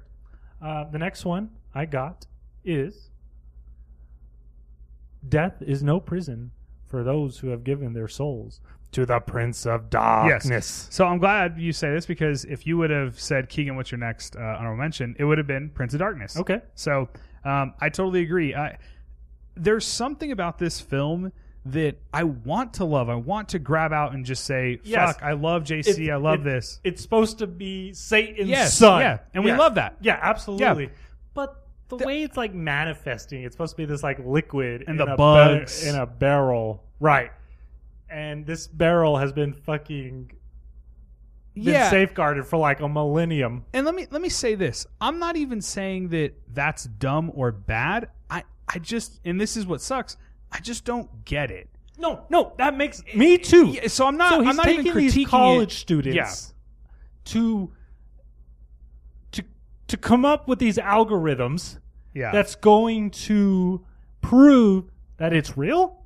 I- Is yeah. that correct? yeah something like I that think that's where it falls a little for me, where And- it's like I kind of don't know what the fuck you're going for here, John. and, and this features donald pleasance correct? As priest, and i'm you know again this this film and it looks great like this film has everything that i felt like i was just going to love it and i kept waiting and waiting and waiting for some explosion of satan or some kind Yes. of violence or Agreed. something and i just kind of and it doesn't ever reach it. and, and again, I'm not even critiquing it. It is good. It's well shot. It's it's a well. It's a great movie. But I just yeah, I, I never connected with it. It's it's like terrific ideas that don't come to form Together, a yeah. great whole. Right? Yeah. Exactly. and maybe it, this is the type of film. So if you like Prince of Darkness out there, I think for me, I've only seen it. I've actually only seen it once. Okay. And uh, but it was it was about a year and a half ago with uh, Jamie uh, Jameson Lucas. Hello, he uh, he has the Blu-ray, and we watched it together. And uh, I thought about it for days after, just because of how many how much imagery and how many themes are in it. But uh, again, I just I you know I saw another film from JC I had never seen only about a year or two ago, and I'm not gonna say the name, and I just fucking loved it. And then here Prince of Darkness is, I'm like, oh, it's gonna be another one of those because it's JC and he's the best, and it looks great, and it's shot well, and it's Donald Pleasance, Correct. and I just didn't connect to it. So I'm Uh, completely with you. I feel bad about it. I think it's a film that will benefit from repeat viewings. I feel like I need to see it a couple more times, but it's also so goddamn slow. so I've actually revisited like so it was just last week Yeah, that I watched it. And I would say less than three months ago, I had watched it again. Hmm. And that's not a good sign. And I'm afraid maybe maybe it was too close Yeah. of viewings, but yeah, um, I'm completely with you where it just doesn't connect with me. Yeah, I, you know, it's cool. that Alice Cooper's in it. Like I kept waiting. Oh yeah, for, he's got a great kill yes, in the film. but I kept waiting for him to like ascend the film, or I kept waiting. I just feel like this film, I kept waiting and waiting and waiting, and then it kind of fizzles out and it has the ending and it's over. And I was like, fuck, I, I feel like I Tight just was- ending, yeah, D- but- certainly a cool ending, but I felt like there should have been more, and I feel like I just didn't get it. Um, so, anyways, Prince of Darkness, we spoke a lot on that one, but the reason is I feel bad about it because I, I want to like it so bad. Agreed. So give me your next honorable mention, please. Another honorable mention for me. Um, I'm just going to throw out body bags. Uh, Okay. we, have talked about it a lot on this podcast. It's not really, you know, uh, it's an anthology, 100% for me. right? So it's not. It, but the reason I bring it up is because he acts in it. Uh, John Carpenter plays the uh, what do you call it, mortician Correct. at a at a uh, morgue, and uh, it's fucking awesome. J JC, it's like the happiest John Carpenter I've ever fucking seen, and I know Right. he's playing a character, but it's so cool. And then uh, I love body bags. I'm a huge fan of it. Also, uh, thanks to Jamie for buying that Blu-ray at Hastings, which is gone. Rip Hastings Yes. and uh, uh, for showing it to me because uh, Body Bag's fucking sick. I'm a huge fan of anthology films. Um, I think on a future episode we will do a top five anthology films, uh, but not yet. So yeah, uh, fucking love uh, Body Bags, Body but Bags. but not really one of his. You know, you not really one of quote unquote his films. He directed a part. He's in it, but you know it's not a JC joint. So. Correct. Um, body bags, love it. If you haven't seen it, we've talked about it a lot on the pod. Please check it out. Uh, another one from you, Next one I got on my list is In the Mouth of Madness. Um, I had which never- I've seen. I had never seen this before up until uh, a few weeks ago, and I really fucking liked it. And I'm kind of surprised I have it this low, but I guess what I'm getting at is all his other films are even better. Yeah, Um, what did you think about it? I thought it was great. yeah. I I really liked it, but in, again, I felt like I was waiting for this film to kind of You explode. didn't think it reached a peak? I f- no, I felt like it. I don't know. I, I don't know what I was waiting for. Uh, So it's Sam Neill, Uh, he's a PI. Yep. There's a popular horror novelist who has gone missing. Sutter Kane. Sutter Kane. There, there's a point in the film when you learn that Sutter Kane outsells Stephen King, which I thought was kind of funny. But he's basically Stephen King. Right. Or H.P. Lovecraft. correct. Sorry. Um, But So- Lovecraft doesn't sell like King does, so it's a little. right. It's an I, amalgamation. I of the think two. it's, I think there's more H.P. Lovecraft themes yes. in in the film. but how he's like a recluse and how he's like Oh. the highest selling author, it, it's more like King. So it's an amalgamation of the two. Please proceed. so he is so Sam Neill is hired to find this missing uh, horror novelist, and the town that he has to go searching for him is a town that supposedly Sutter Kang uh, writes about. Like it's like an actual city that he writes about. What is it? in his- Hobbs End? What is Hobbs it? in, Yeah. right? Horror and Hobbs in. So there's a sequence in the film. It scared me so much that I had to turn it off. Um, they are driving to uh, Hobbs Inn. You learn that uh, Sutter Kane's publisher sends along uh, one of their employees to go with Sam Neill, a publisher played by Charlton Heston. Mhm. I thought that was um, fun Yeah, to see. cool. Um, and it's this dream sequence of this old woman riding a bicycle in the middle of the highway. Yes. And just the way she looks, dude, creep me out. I'm sitting at home alone. It's like 10 o'clock at night. I've got all the lights off, and I just couldn't take anymore. I Yeah. couldn't take any more of seeing that woman. Yeah. It was just so scary to me that I had to fucking turn it off That's and, awesome. and resume it uh, the next day. Um, another thing that's really fucking tight about in the mouth in the mouth of madness are the monsters. yeah. There's this old lady tentacle monster thing. There's this giant wall of monsters thing that chases Sam Neill later. I fucking loved it, dude. I thought it was awesome. I uh you know, I feel like I've done this a lot on the episode, but I really, really liked it. But uh I was hoping for it to ascend to one of my favorites, like another film I'll, I'll talk about in a minute. It's ac- my number five is a film I'm talking about, so we'll talk about that in a minute. But I I don't know. I, I really, really liked it. I thought it was really good. So uh, I really liked the I really liked Sam Neill in it. I liked his performance. I liked that he was just like skeptical the whole time. Right. He's like, these are actors. They're all hired to be here and all this Right. shit. And, that, and there's a fun little twist of what is really going on Yeah. there. Um, and then uh, I liked the aspect that it was kind of like Stephen King and Lovecraft and stuff. And um, I feel like uh, I don't think this was shot by Dean Cundy, uh, and you can tell it's a little more pedestrianly shot. It's a little more like kind of normal filmmaking instead of Dean Cundy's shit because I don't think he shot it. Do you know? I'm not sure. I don't think he did. So it is missing that that part, but uh, I really liked it. Um, I'm not sure what else to say about it. I watched it with uh, Jamie again. Hello, Jamie. Uh, he came over because I actually had never seen it, so I only watched it about a week ago, and uh, he came over under the guise of let's watch a Carpenter uh, because I have to get ready for this episode, and uh, we just decided on that one because Eddie had never seen it either. he'd never seen it either, and he liked it quite a bit too. I I'm, I don't want to speak for him. I think he didn't like it as much as I did, but um, yeah, it's cool. In the Mouth of Madness. I'm glad. It, you know, I again, I hate to keep saying this. I'm glad it exists because it's another JC film, and this one's pretty fucking good. So, Agreed. Yeah. And just one more thing about it is, you know, there's obviously this mystery that's going on in the heart of the film. You know, where is this uh, author? And I was on board it. I was on Me board too. for it Me the too. entire time. I was like, except for when I had to turn it off because I was too scared. Uh, I, you know, I just couldn't wait to finally learn the fuck what is going on, yep. on in this film. Yeah. So, in the mouth of madness. Um, I'm glad it's a Carpenter film. Um, I just barely fucking saw it and dug it. Yeah. Definitely. Uh, In the Mouth of Madness is tight. Do you have more honorable? I do. Uh, is where it gets a little hairy. mentions? Okay. Uh, Village of the Damned. Okay. is an honorable mention for me. And this is a film I, I only saw about two years ago now, and I just ate it the fuck up. Like agree. I, love Village of the Damned. Um, I agree.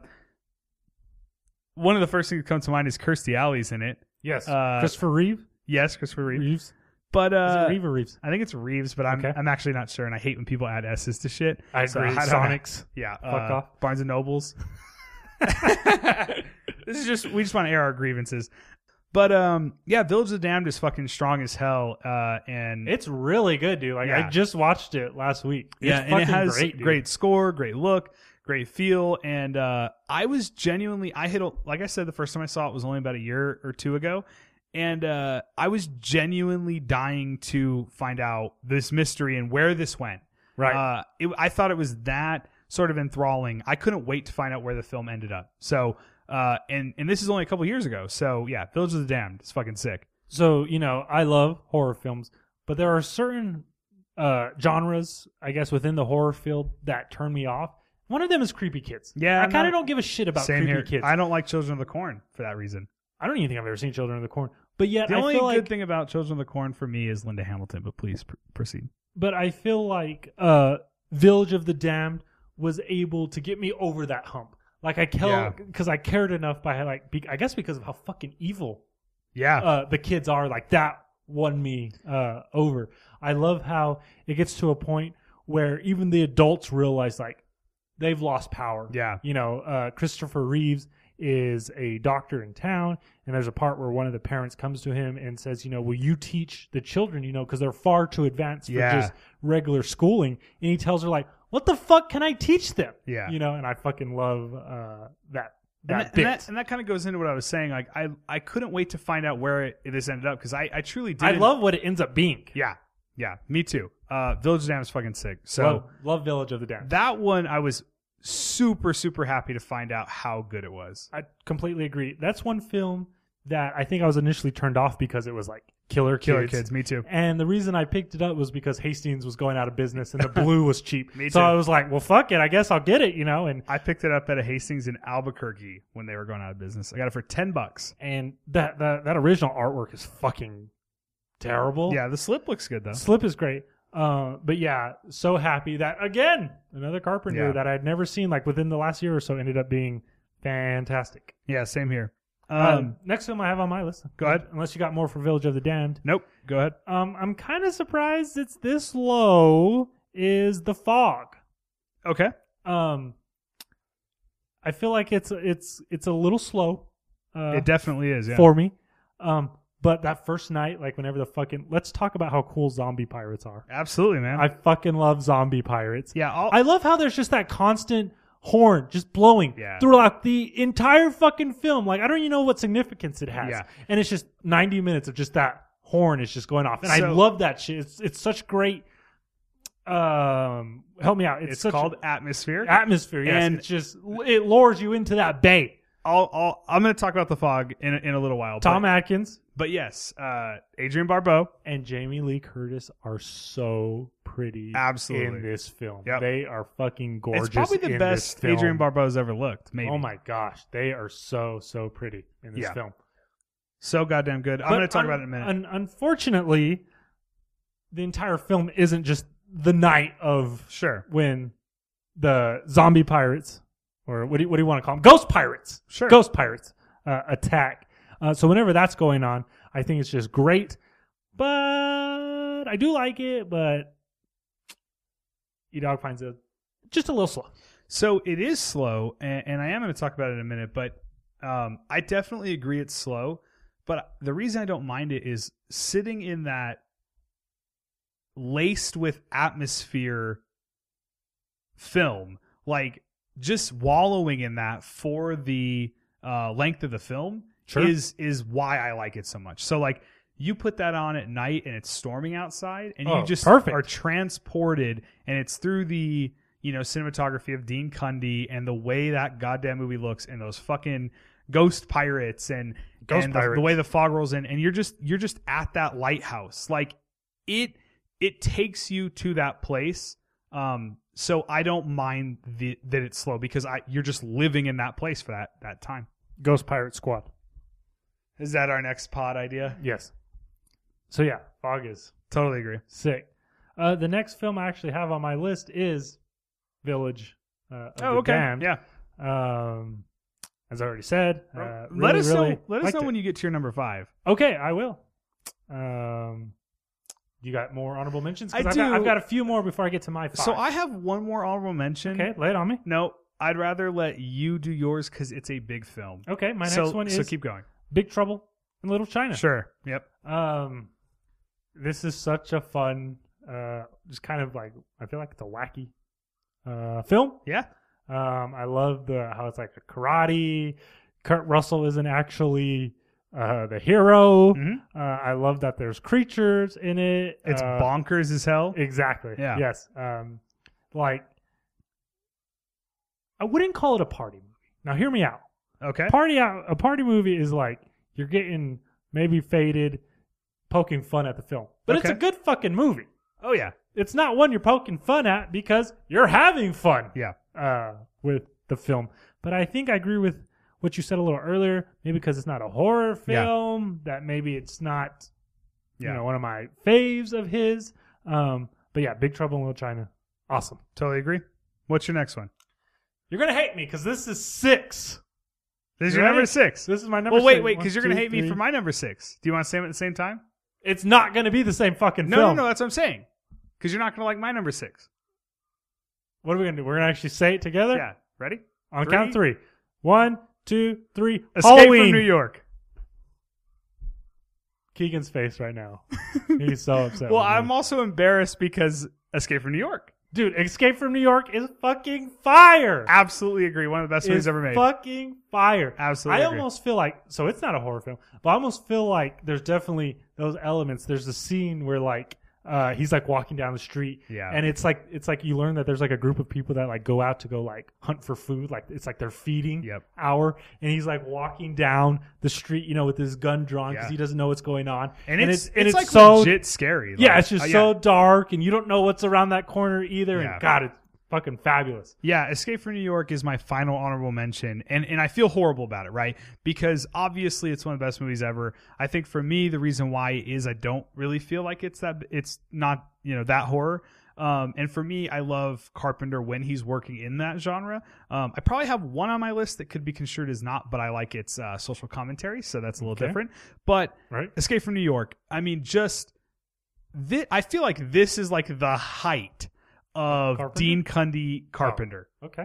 like I- I'm saying the two of them. Like the way this movie looks, like I don't even know how they did a lot of it. It's like through miniatures and maquette like paintings and like it's crazy. And when you watch it on Blu-ray, like in that good of quality, um, you can like almost see the seams, but it feels like it's like Escape from New York. This is weird, I know, but it almost feels like a graphic novel. Like That's fair. it doesn't even look, and this is a good thing. It I feel like it doesn't look real. It looks fantastical, but in a really good way. Right. Like it looks like its own fucking thing. It's it's crazy how good uh, Escape from New York looks like. So I'm in no way shitting on it. I fucking love Escape from New Like, York. are those sets that they built? Yeah, 'Cause that- it looks fucking. yeah, I love how just fucking beat But, up like, and nasty everything. even looks. like the wall and stuff like i just don't know how they made this when they did like there's like very i don't think there's any cgi obviously it's early but i'm saying any computer stuff um, there is some some digital uh, stitching together because there is like paintings and um, uh, i watched a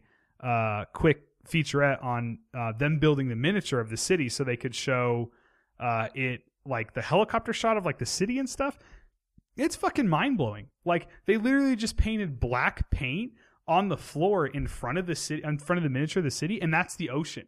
oh damn. And it looks like the fucking ocean in the movie. And again, it looks so real, but also like its own thing. It's very, very unique right. in the way uh, Escape from New York looks like. And I think that's why LA doesn't work the same way because New York just looks incredible. So, Agreed. Escape from New York, one of the best movies ever, one of my favorites ever. Just Love it. didn't make my list.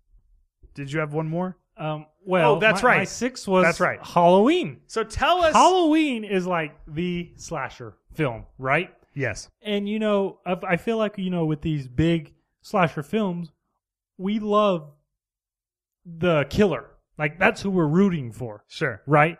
But don't get me wrong, I want to enjoy the kids as well. And I kind of feel like that's where Halloween, for me, hmm falls off. Every single one of those fucking kids is just annoying to me. Um, Even Lori? ev- well, sort of how she's always like crying about, no, you better not, you better call him Oh, back Jesus and tell Christ. him, um, you know, that I'm not interested. But who's the friend? See, my number six, I didn't shit on at all. But go ahead, shit on Halloween. You know, Halloween, I'm, I'm telling you I right know, now, I'm- it's I'm- the fucking slasher I'm film, kidding. but just Please. why? No, continue to shit on Just Halloween. why- It's okay. But just why I prefer some of his other works. That's all I'm getting at. Gene. Please go on. I'm, I'm Um, fucking with you. It's it's those kids that we're spending so much time with that I don't like that it's enough to kind of degrade the film for me. Now don't get me wrong. The fucking setting, the fucking music, Yes. everything else about Halloween works. Yeah. But it's enough for where I'm, I'm having to spend 90 minutes with these kids that I'm I just can't handle it anymore. So uh, obviously totally disagree, but I understand what you're saying. I hear you. Um, I love the girl. Like uh, people, a lot of times talk about uh, is it PJ Souls? With Bob, Um, Bob the Ghost. I and I think it's I think it's Elric Kane talks a lot of shit about her in the film, and I love it. I love her performance. I love her. I love them so much. But it's but And it's- how misogynistic are all of the dudes in that film? yes, all of the dudes in that film. You know, it's like once I fucked you, I'm fucking done with you, and that kind of rubs me the wrong way. but it doesn't in Rob Zombie's Halloween where they're all fuck asses. We're gonna do a whole oh episode no, where we're just gonna compare the two films. Okay. Uh, in my opinion, that's not possible, but yes, we will do that. Uh, so Oh no, I'm kidding. look forward to that. I guess you know I'm not I'm not talking about Loomis. I'm not talking No, about no. Brackett, but I'm, I'm I'm still talking about the kids. Sure. Um, yeah, nothing for me to say here because Halloween is if on, on any given day I struggle if someone asks me what is your favorite horror film of all time. It's it. I don't know why. I can tell anyone Jaws is my favorite film of all time. Um, I also got called out uh, by a couple people saying that how come you think Jaws isn't horror? And I'll just quickly say here. Uh, I think it's because I saw it when I was a kid before I liked horror films. So to me, it's not a horror film. To me, it's an adventure film of three guys going to kill a shark, uh, just like Indiana Jones or any other Spielberg fair. Uh, so that's why I've never felt like it was a horror film, but don't begrudge anyone that does. Uh, one fire ass moment uh, in Halloween. Uh, You can save it because we're going to talk about it again. uh, Tommy, you know, he keeps saying the boogeyman is uh, outside. you know, Yes. but every time, you know, Lori looks, he's not there. But one of the times that he is there, he's just like standing in front of the house. Yes. And it's all fucking dark, but the house is perfectly lit where he is standing Mhm. and it looks so so good. Uh, the first time Lori has a run in with him, and she's running across the street, and she's just banging on the door for Yep. Tommy to open it, and Michael's just coming. It's so fucking dreadful. I love it. so I don't forget about it. Please remind me to talk about the hedge scene uh, because I want to Okay. get animated about it, but uh, we will save that. So your essentially number six, your final honorable mention, essentially Halloween. would be Halloween. Yes. Uh, Even and though I love it. sure, sure. These next five films, I think, are better. That's insane. But uh, I, I do feel bad about Escape from New York being essentially my number six and my final honorable mention So- uh, because it's so goddamn good. We're So both at five. Who wants to go first? uh, I don't know. I'll go first. Go first. Okay, My so number five. number five, Even though I didn't. John rank- Carpenter film. yes. Uh, I'm I'm I've afraid got- of this. Escape from New York. Okay, cool. And I want you to ask me how cool is Escape from New York? Eric, how cool is Escape from New York? Escape from New York is so cool. Tom Atkins and Lee Van Cleef share scenes together. All right. I can't think of anything fucking cooler than those two fucking dudes chomping it up together. Thanks for listening to the podcast, everybody. And how cool is Snake Plissken? Yeah, is no there a- question, yeah. Is there a cooler fucking Prob- movie no, character? no. You know, No, fuck no. fuck your president. Well, uh, I mean, there I probably is love cooler character. I mean, Indiana Jones pretty Escape from fucking New cool. York. Uh, but yeah, Don't get me started, G. it's okay. Um, dude, Escape from New York's fucking great. You want to go on? Because I I, what I got. I spoke about it at length. That's so- what I got. Okay, Confident with it being you're number five. my confident. Yep. See, that's smart. Uh, my number five. I feel like I'll get shit for it. It's the last time I'm going to say that. I'll be I'll be confident with the rest. But my number. Are you ready? Let's hear it. What's my your number five? John Carpenter film of all time is is a movie I've seen the most recent. Okay. uh, of my list. Uh, not not of my honorable mentions. I saw some of those more recently. Christine is my number five, Great film. and Christine completely rocked my world when I saw it about a year and a half to two years ago. Um, it was a JC I had never seen, Okay. and I put it on thinking, you know, I feel like I don't hear about this as much. I'm not saying people don't talk about Christine, but you know, it's not Halloween, it's not Escape from New York, it's not Big Trouble in Little China, it's not, you know, They Live or the uh, well, we'll talk about some, fu- yes, it's not those films, right? So I feel like I don't hear about it as much, and then I watched it and I was like, holy fuck, this is great. better than some of the films I already love from JC. Agreed. Um, and you know, it has that. I, I feel like, I feel like we're spoiled. This is JC John Carpenter, uh, making From a Stephen King. a Stephen King and adaptation. it's fucking great. Um, It truly is. I love the score of this film. This is Dean Cundy and and and John Carpenter, and it looks absolutely incredible. It's it's you know Keegi needs a towel when he watches this. It's so so good looking. It's great. The effects are The effects, the fantastic. effects of the car when it breaks, but it the car puts itself back together so cool. when I watched it, uh, I legit don't know how they did that. Now I You know want me to tell you? reverse. Um, Go ahead. I I didn't. I Think, assume that I they think were for- playing in reverse. well, at least for like the body, uh, wasn't there like air compressors that just like pushed it back out or no, something? and I get that, but even looking at that, I still was like, "This." Did, I It looks it looks really fucking. it good. looks so good is the point of it and uh, i love how it how it taint I, I don't remember his name but it taints i know it's a king story so this is part of partly king's work but it's so well done in that it taints that kid's life like it ruins his life because he's so in love with christine and it's Right.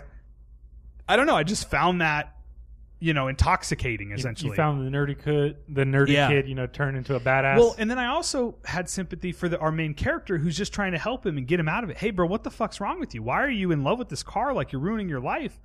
And he's like, fuck off, you know? death to the shitters of the world. Yes. Um, so I can't toast to that. yeah, Christine, man, it's uh, it. You know, I say it, it blows my mind a lot, but when it's a JC I haven't seen, I And then was it like, comes in and wrecks you. I was floored by Christine when I uh, saw it only about two years ago. So fantastic fucking movie. Love Christine. That's my number five. Agreed. Um, great score, great look. God damn it, Christine. What is Eric Hoff's number four? The next film I have on my list is Assault on Precinct 13. Cool. Now, what I've said before uh, on the pod, E Dog enjoys westerns. And I kind of feel like Dun dun dun dun. dun. this is a fucking western. Okay, so it's a small group of people that are just having to fight off just an seemingly endless number of of bad guys. Yeah, Um, I love how it's this relationship between cops and prisoners, and they have to team up in order to uh, fend off the other people. You know, Yes. there's that. Uh, uh, what am I looking for?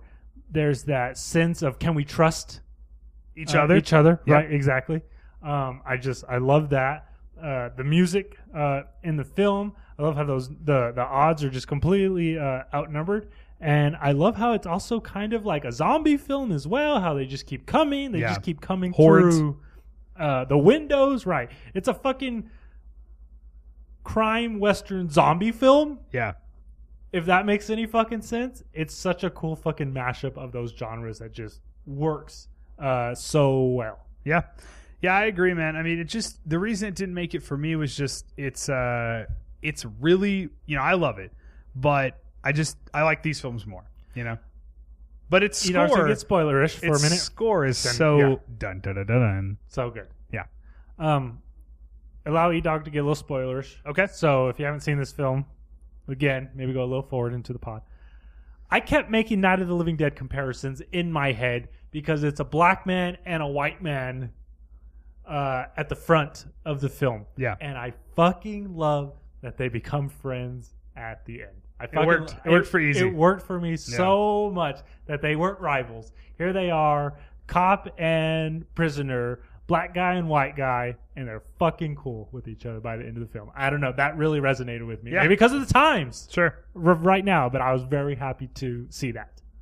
I totally agree, man. That gets me Saw in stoked. Precinct Thirteen. Yes. Dun So dun dun dun dun. let's hear your three G. Dun, dun, dun, dun, dun. Okay, uh, it's, it's actually it's so good. It's actually my number four. Oh, you're number four. Uh, we haven't, yeah. So my number four is movie we kind of talked about a little bit already, and it's The Fog. And, Damn, and the reason, got it high. so I already kind of said it, so I hate repeating myself, but I do it all the time. Uh, the Fog is my number four because of its atmosphere. Okay. Um, like I said, any minute of the day, you could turn this movie on and you're transported to that goddamn fucking shore with that lighthouse. And just that fucking horn just honking. Yes, and those Throughout the whole entire film. ghost pirates. Ghost Pirates. Uh, it's so good. And then, like I said, we already kind of spoke about it, but the fact that uh, Jamie Lee Curtis is in it, yes. right? And then Adrian Barbar- Barbeau plays such a great like DJ. I love how carefree her character is. Oh yeah, How how Tom Atkins is like, you want to come with me? And she's like, nah. Yeah. And then the next scene, they're fucking in bed together. yeah. Which I fucking I love how just free spirited she is. I love it. Absolutely. Yeah, and Tom Atkins is fucking great, and uh, I, j- Tom I love Atkins. I love the imagery of like the the uh, I guess you call Can, them. can the you not pr- backtrack for a minute? Let's backtrack. For a Sorry, minute. I'm sorry, Don. I know you're going off on the fog, but It's E-Dog- okay. You know, E-Dog comes up with these fucking ideas, and you just gotta go with them for a minute. you like a big old hat. They still The goes "Boo-whoop." fucking the fucking main dude in Prince of Darkness, that dude's like shitty Tom Atkins. That dude's like second rate Tom Atkins. Yes. It's, it's like for some reason JC couldn't get Tom Atkins, so we got this guy. Please continue with how great the fog is Halloween three, season of the witch. in '63. Go ahead, please. So uh, yeah, just uh, I was just gonna mention the priest uh, and like how how the the church, the look of the church, and the ghost pirates. Um, it's just so fucking cool. And while I totally agree, it is slow. Yes. it is a slower film. But if you can just settle in, I know I've said it, but and just sit and bask in that fucking atmosphere, uh, it transports you to that place. And I love films like that. You know, we watch a lot of Christmas movies to make us feel like, well, at least us here in New Mexico, like there's goddamn snow on the ground, right? We get to know. Uh, barely. Um, we didn't get any snow last year, did we? no. Uh, oh, Mr. We Get Snow. Uh, so, you know, and I watched something like this to be taken there, you know, so I love The Fog. And honestly, I think that, I'm going to say it one more time The Ghost Pirates, I love Ghost they Pirates. sell a lot of the film. Just just seeing them, it's like, holy fuck, I that's love the, best the, shots looking thing. of the fog just like Rolling coming in, in, yeah. off the ocean, right, Yeah. and onto the harbor. That's so and fucking that's cool. part that's part of that atmosphere that makes you feel like you're there. And it's also you know Adrian Barbeau as the DJ, you know, and then and then they're driving in in their truck and they're listening to her. It just has this big, bigger world feeling, but you feel like you're there. So Right. I fucking love the fog. Um, it's my number four. What is Eric Hoff's Eric Coffin's Terror Tunes number three? My third favorite Carpenter film, Carpenter film. Carpenter film, I'm going with Christine. Nice. Um, now here's a film whose characters I like a lot. Wow. Um, I've said this before. If you shit on Halloween one more time. um, one thing that I've said this before about Christine, um, even before Christine is introduced, I, I can't even think of their names right now, but the two main kids, I can't either, but yeah. um, you know, the nerdy guy, he's getting picked on, and his friend, you know, is always there uh, to help him. Mm-hmm. Um, you know, even when it's with his parents. I kind of wanted to see just that film. Yeah, Like it's so I good. love them just so much. and I'm assuming that's King. I'm assuming that's Stephen King. right, Like the those kids. characters and the way it feels like that's what I mean. I, I want to hear what you ha- have to say, but that's how that's what I'm saying. Like the um, the the mixing of Stephen King and and John Carpenter. What a beaut! I also feel like it's another idea that I don't give a shit about that works for me. Like a Same killer, here. Like killer car. Like that sounds. I think I avoided Christine It's for why I so didn't see long. It. It's ex- it's exactly why I didn't see it for so many years. but you know he knows what he's fucking doing, and Oh yeah, dude. and he uh he makes it work. The music, and I'm not talking about the score because the score is cool, Mm-hmm. but uh, the music that the car actually plays. Uh, you know, there's a scene whenever the bullies go to beat up uh, on Christine, and one of the kids is trying to open uh, the door.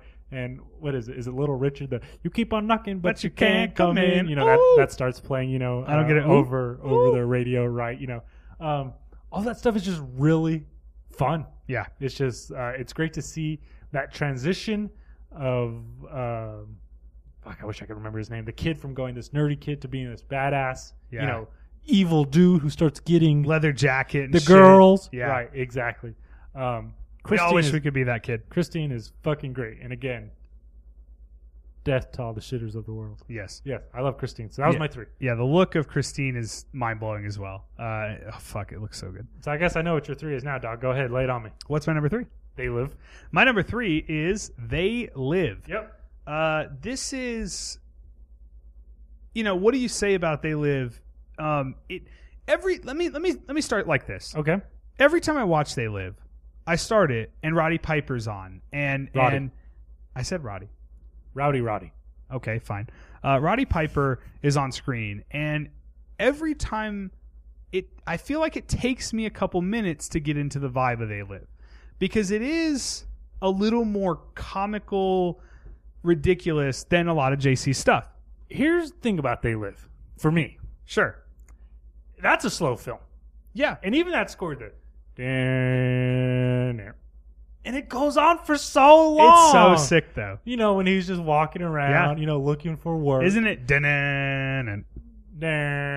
Nah, But Yeah. here's the thing, I don't have a problem with it. No, me it's like neither. I'm along uh, with the ride. Well, I see, that's guess, with how I the film. feel about the even fog, just yeah. him walking around, you know, looking for work. You know, there's a part where he's following Keith David's, you know, character. Like even that, like that's fun.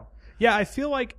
Oh, go ahead. Oh, and then I was gonna say, and then it stops being slow, Oh, and yeah. it kind of shifts into this like wackiness that has just you know these fucking themes that are just couldn't be more you know prevalent today than they are. Yes. So every time I watch it, I feel like it takes me a little while to fall into this world.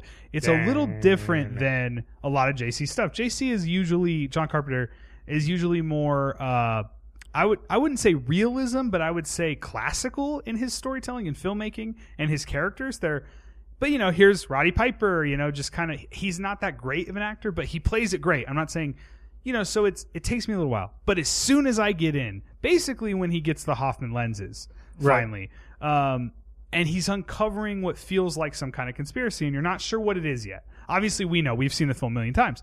But uh it's like one of the best fucking movies ever made. I then mean- he's running down the street yes. with a shotgun in his hand. Yes, and of course he walks in the bank Classic. It doesn't get any more classic No. than that fucking scene I have come here. We, I'm not even going to say it. Don't say I it. don't want to say it because it's So- not as cool when you do it. No, it's absolutely not. And we should say rest in peace, Rowdy, Roddy Piper. correct. True. Um, basically, when he puts on the glasses, um, this is another mo. This is another John Carpenter where I almost feel like I don't know how he shot this. I don't know how this film was made.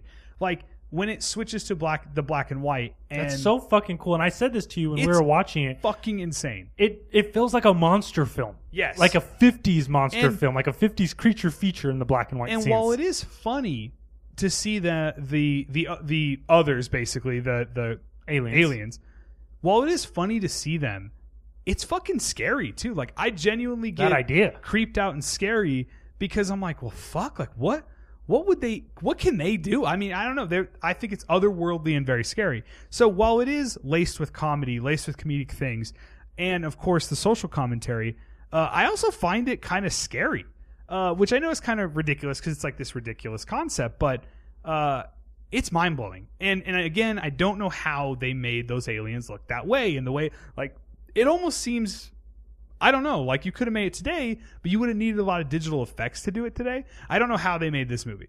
Um and, and I don't I mean of course I, I know that they made the film, but it, that's how it, it feels real.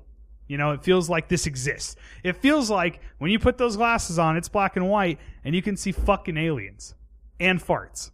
And farts. But yeah, so and then of course the social commentary of, you know, keep us asleep, keep us numb, you know, consume, reproduce, you know, all these themes in this film. You know, you don't even have to agree with all of them, but when it presents them, it's just fascinating. Uh it's and it's you know, we could talk about them forever. So they live uh, is my number three, and it's insane. You know, I, I struggled where to put this one, and the more I thought about, it, the more every time I watch it, I'm sort of taken somewhere. You know, and not to the fog, which is somewhere I can understand. They live is just insane. Uh, and it's also a lot of fun, and it's also funny and a good time. You know, uh, the fight in the alley with uh, is it Keith David? Keith David. yeah, um, it's fantastic. You know, it's amazing just to put the goddamn glasses on. Uh, and, it, and and that's kind of what I'm saying, where it's a little more ridiculous than most JC stuff, but uh, I love it. So they live my number three. Or the alien at the very end. Gloria, you look like shit. Oh, it's so good, dude. Like, I don't know. I feel like it's it's um, you know, there's times in films where they sort of are bigger than just the movie, uh, and this is one of those. You know, seeing those goddamn aliens with the glasses on, it's fucking crazy. So uh, that's they live. So good. My number three. What is Eric Hoff's number two? The film we just discussed, They Live. Absolutely, man. So let's so, hear about it. So goddamn good. What do you mean? We just talked about. it. Well, you didn't speak a lot.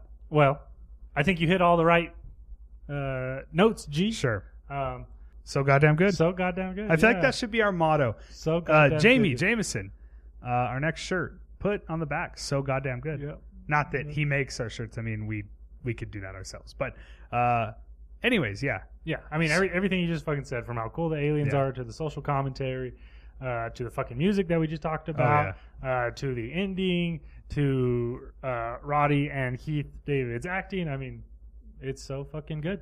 It's it's almost you know you think about it. It's a film that wouldn't never, ever get made today. Right. This movie would never exist today, ever. It, would- it would, but it'd be tiny. It'd be made on the smallest level, low budget, you know. Mm-hmm. And this thing feels huge, and it's so good. So they live. That's your number. That's your number two. so I guess I know what your number one is, Doc. Well, we haven't got to my number two. Oh, wait. oh, excuse me. I know what your number two is. We do this every episode.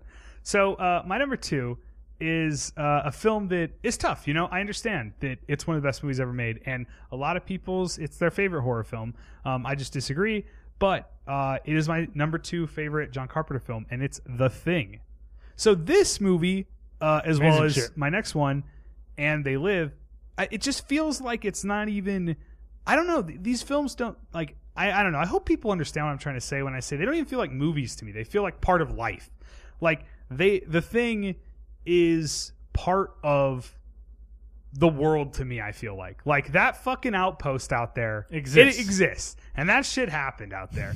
You know, because it's just so goddamn iconic, and it's not just because it's popular. You can feel it being iconic while it happens, just watching it because it's so good, because it's shot so well, because it's Kurt Russell, because it just feels like it's it's bigger than even the movie. Um, I know that's crazy, but that's how I feel about it. So, um, and my you know of course favorite scene in the film, which I'm sure is most people's, is the blood test with the petri dishes. Yes. Um, the first time I saw this film was quite a while ago. I would have been young, and uh, you know it's a slow film. It, it takes a while. When you're a kid, it's a little different. But that fucking blood test Oh, yeah. scared the shit out of me when I was a kid. So, um, the thing, uh, music, the way it looks, Dean Cundy, the fucking, it takes you to that place, that outpost out there. Um, it's insane. I mean, it's just fucking insane. I think we're going to talk about it more. So I think I might leave it there. Okay. The, the thing, number two, uh, one of the best movies ever made. Just not my favorite Carpenter, uh, but so good. So would that leave you to be your number one? That's why I think we should get That- to you. that- okay, yes. My no, no, no. number That's not one, what I'm saying. Are we at your number one? We're at my number one. Well, I can't imagine what it is, Can't imagine what it is. but I'm sure people know what mine is at this point. So, Eric, let's talk about it. What is Eric Hoff's number one John Carpenter film? I think John Carpenter's most incredible film, uh, amongst an amazing filmography, is The Thing. Yes. Um, one thing that I'm surprised you didn't say, and maybe you just because you wanted to leave it for me, Sure. is the fucking gore, the fucking uh, the effects of the film. Like, Like Rob Bottin, right? how amazing is how that's all just like a fucking puppet. Like that shit is incredible. It looks so good. E Dog just wants all of that times ten. yeah, it's mind blowing. It's so incredible um, how it looks. Um, I recently watched it uh, with my mother.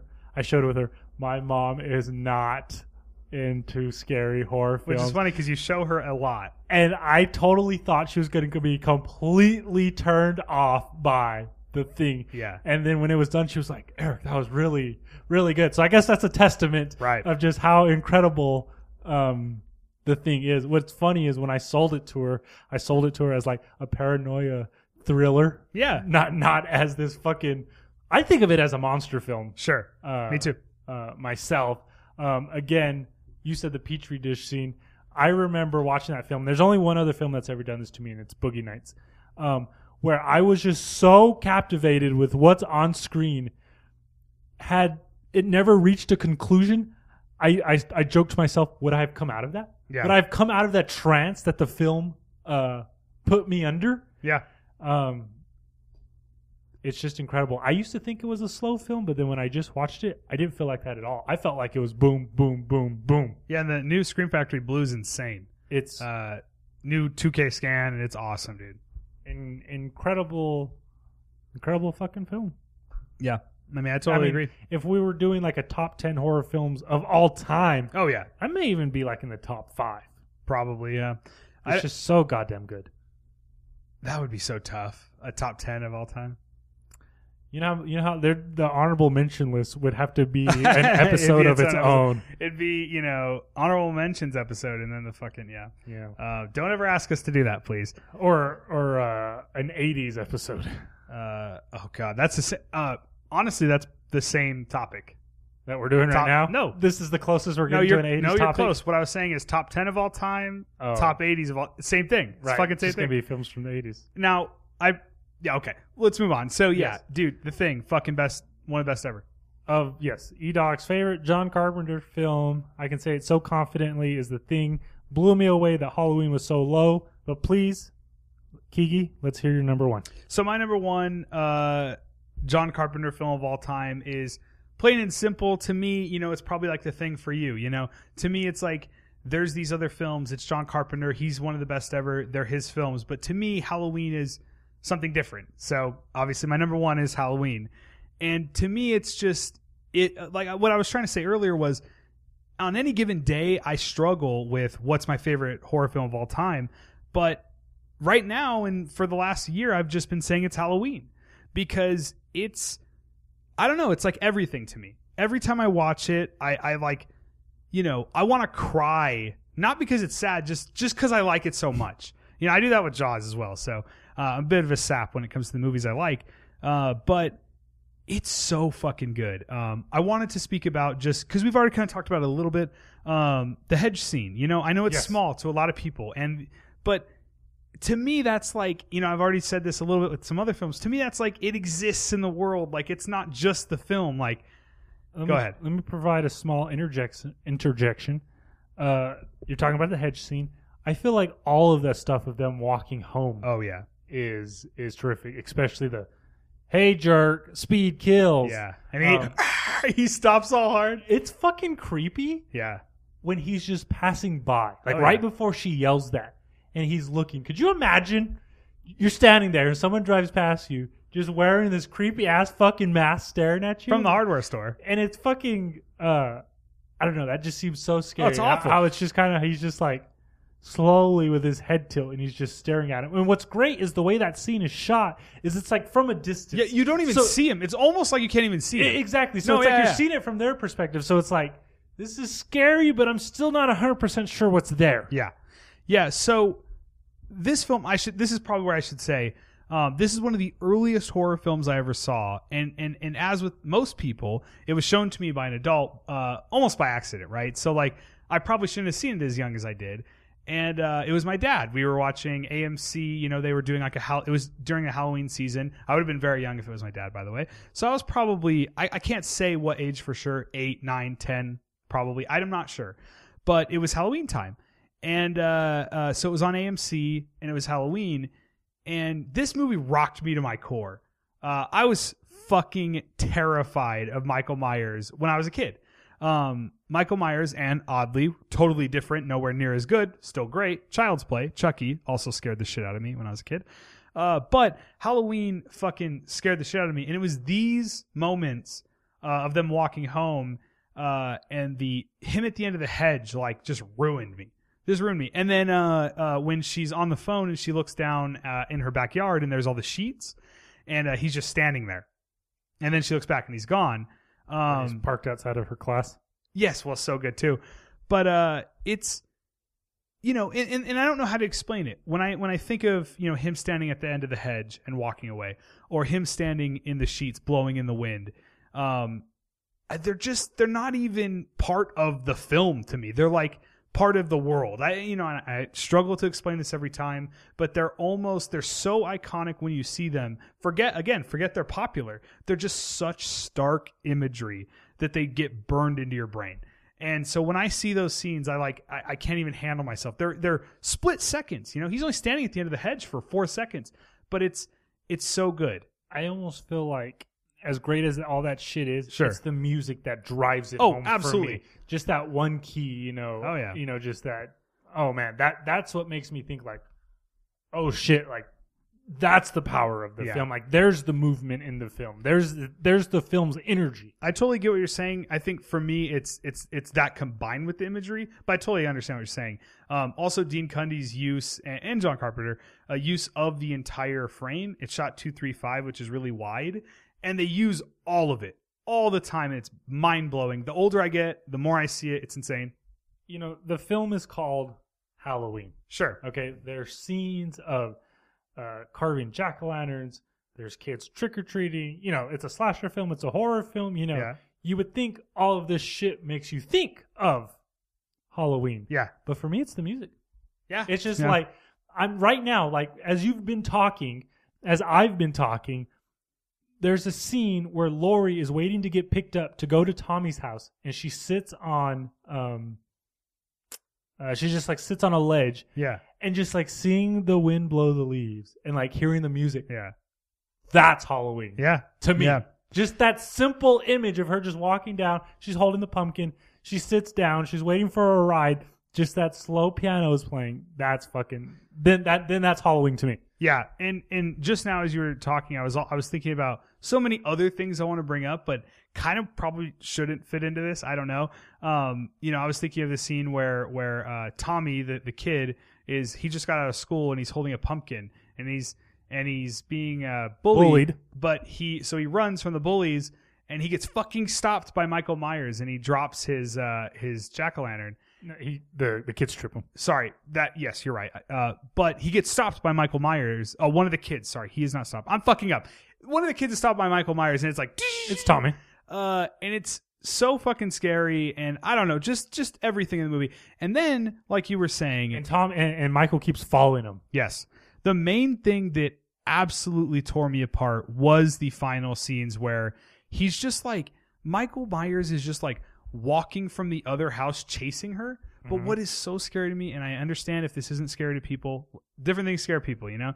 Uh, how slow he's just like walking after her Right. and he's fucking coming, but uh You know it's fucked they up. switch to the view of the house where she's tr- she's banging on the door trying to get in, and you don't know how close he is. Right. That fucks me up every time. When I was a kid, it was horrifying to me. And real quick to go back to the story about my dad, we watched it and uh, scared the living shit out of me. And later, I don't know if I've told this story before on the pod, but later, uh, so after the film had ended, my dad actually stalked us around the house uh to like act like Michael Myers. So he just walked as slow as he could and we're just like running from room to room like oh my god, he's going to get us. And uh he's just like strolling, you know, like Michael Myers. He's so Right. slow. And uh so I remember those things so vividly about the film. Uh it's just you know, it's part of who I am, I feel like. It's part of why I like horror. I didn't even really start watching horror until quite a long time after that because I was a kid. But that's one of the first times where I was terrified and I probably realized I liked it. You know, I, I liked being scared, even though I probably couldn't figure that out at the time because I was so goddamn scared. Right. So, uh, yeah. What were you going to say? Oh, I was just gonna say, uh, we're talking about the scene where she's running from the house. I was just gonna say another fucked up moment is how she goes to the neighbor's house banging. They Yes. turn on the porch lights. They see she's out there. They see Yeah. that she needs help. They just fucking And turn she's the like- lights off on her. And she's like, "Oh God!" I mean, you know, Yeah. Jamie Lee Curtis. You know, I I have a crush Not as on pretty as she is in the fog. I will take Jamie Lee Curtis in Halloween over anything. I love her so much. Uh, ben Tramer, who uh, You appears, better call him back.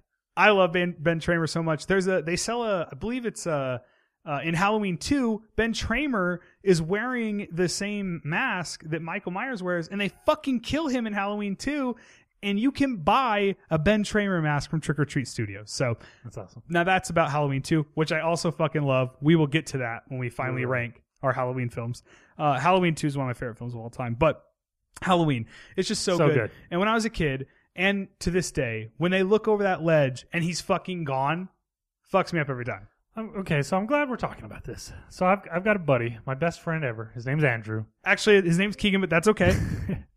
and he doesn't give a shit about horror films. Okay. Okay. Uh, I had to like twist his arm to buy the Friday game, uh, so we could play it.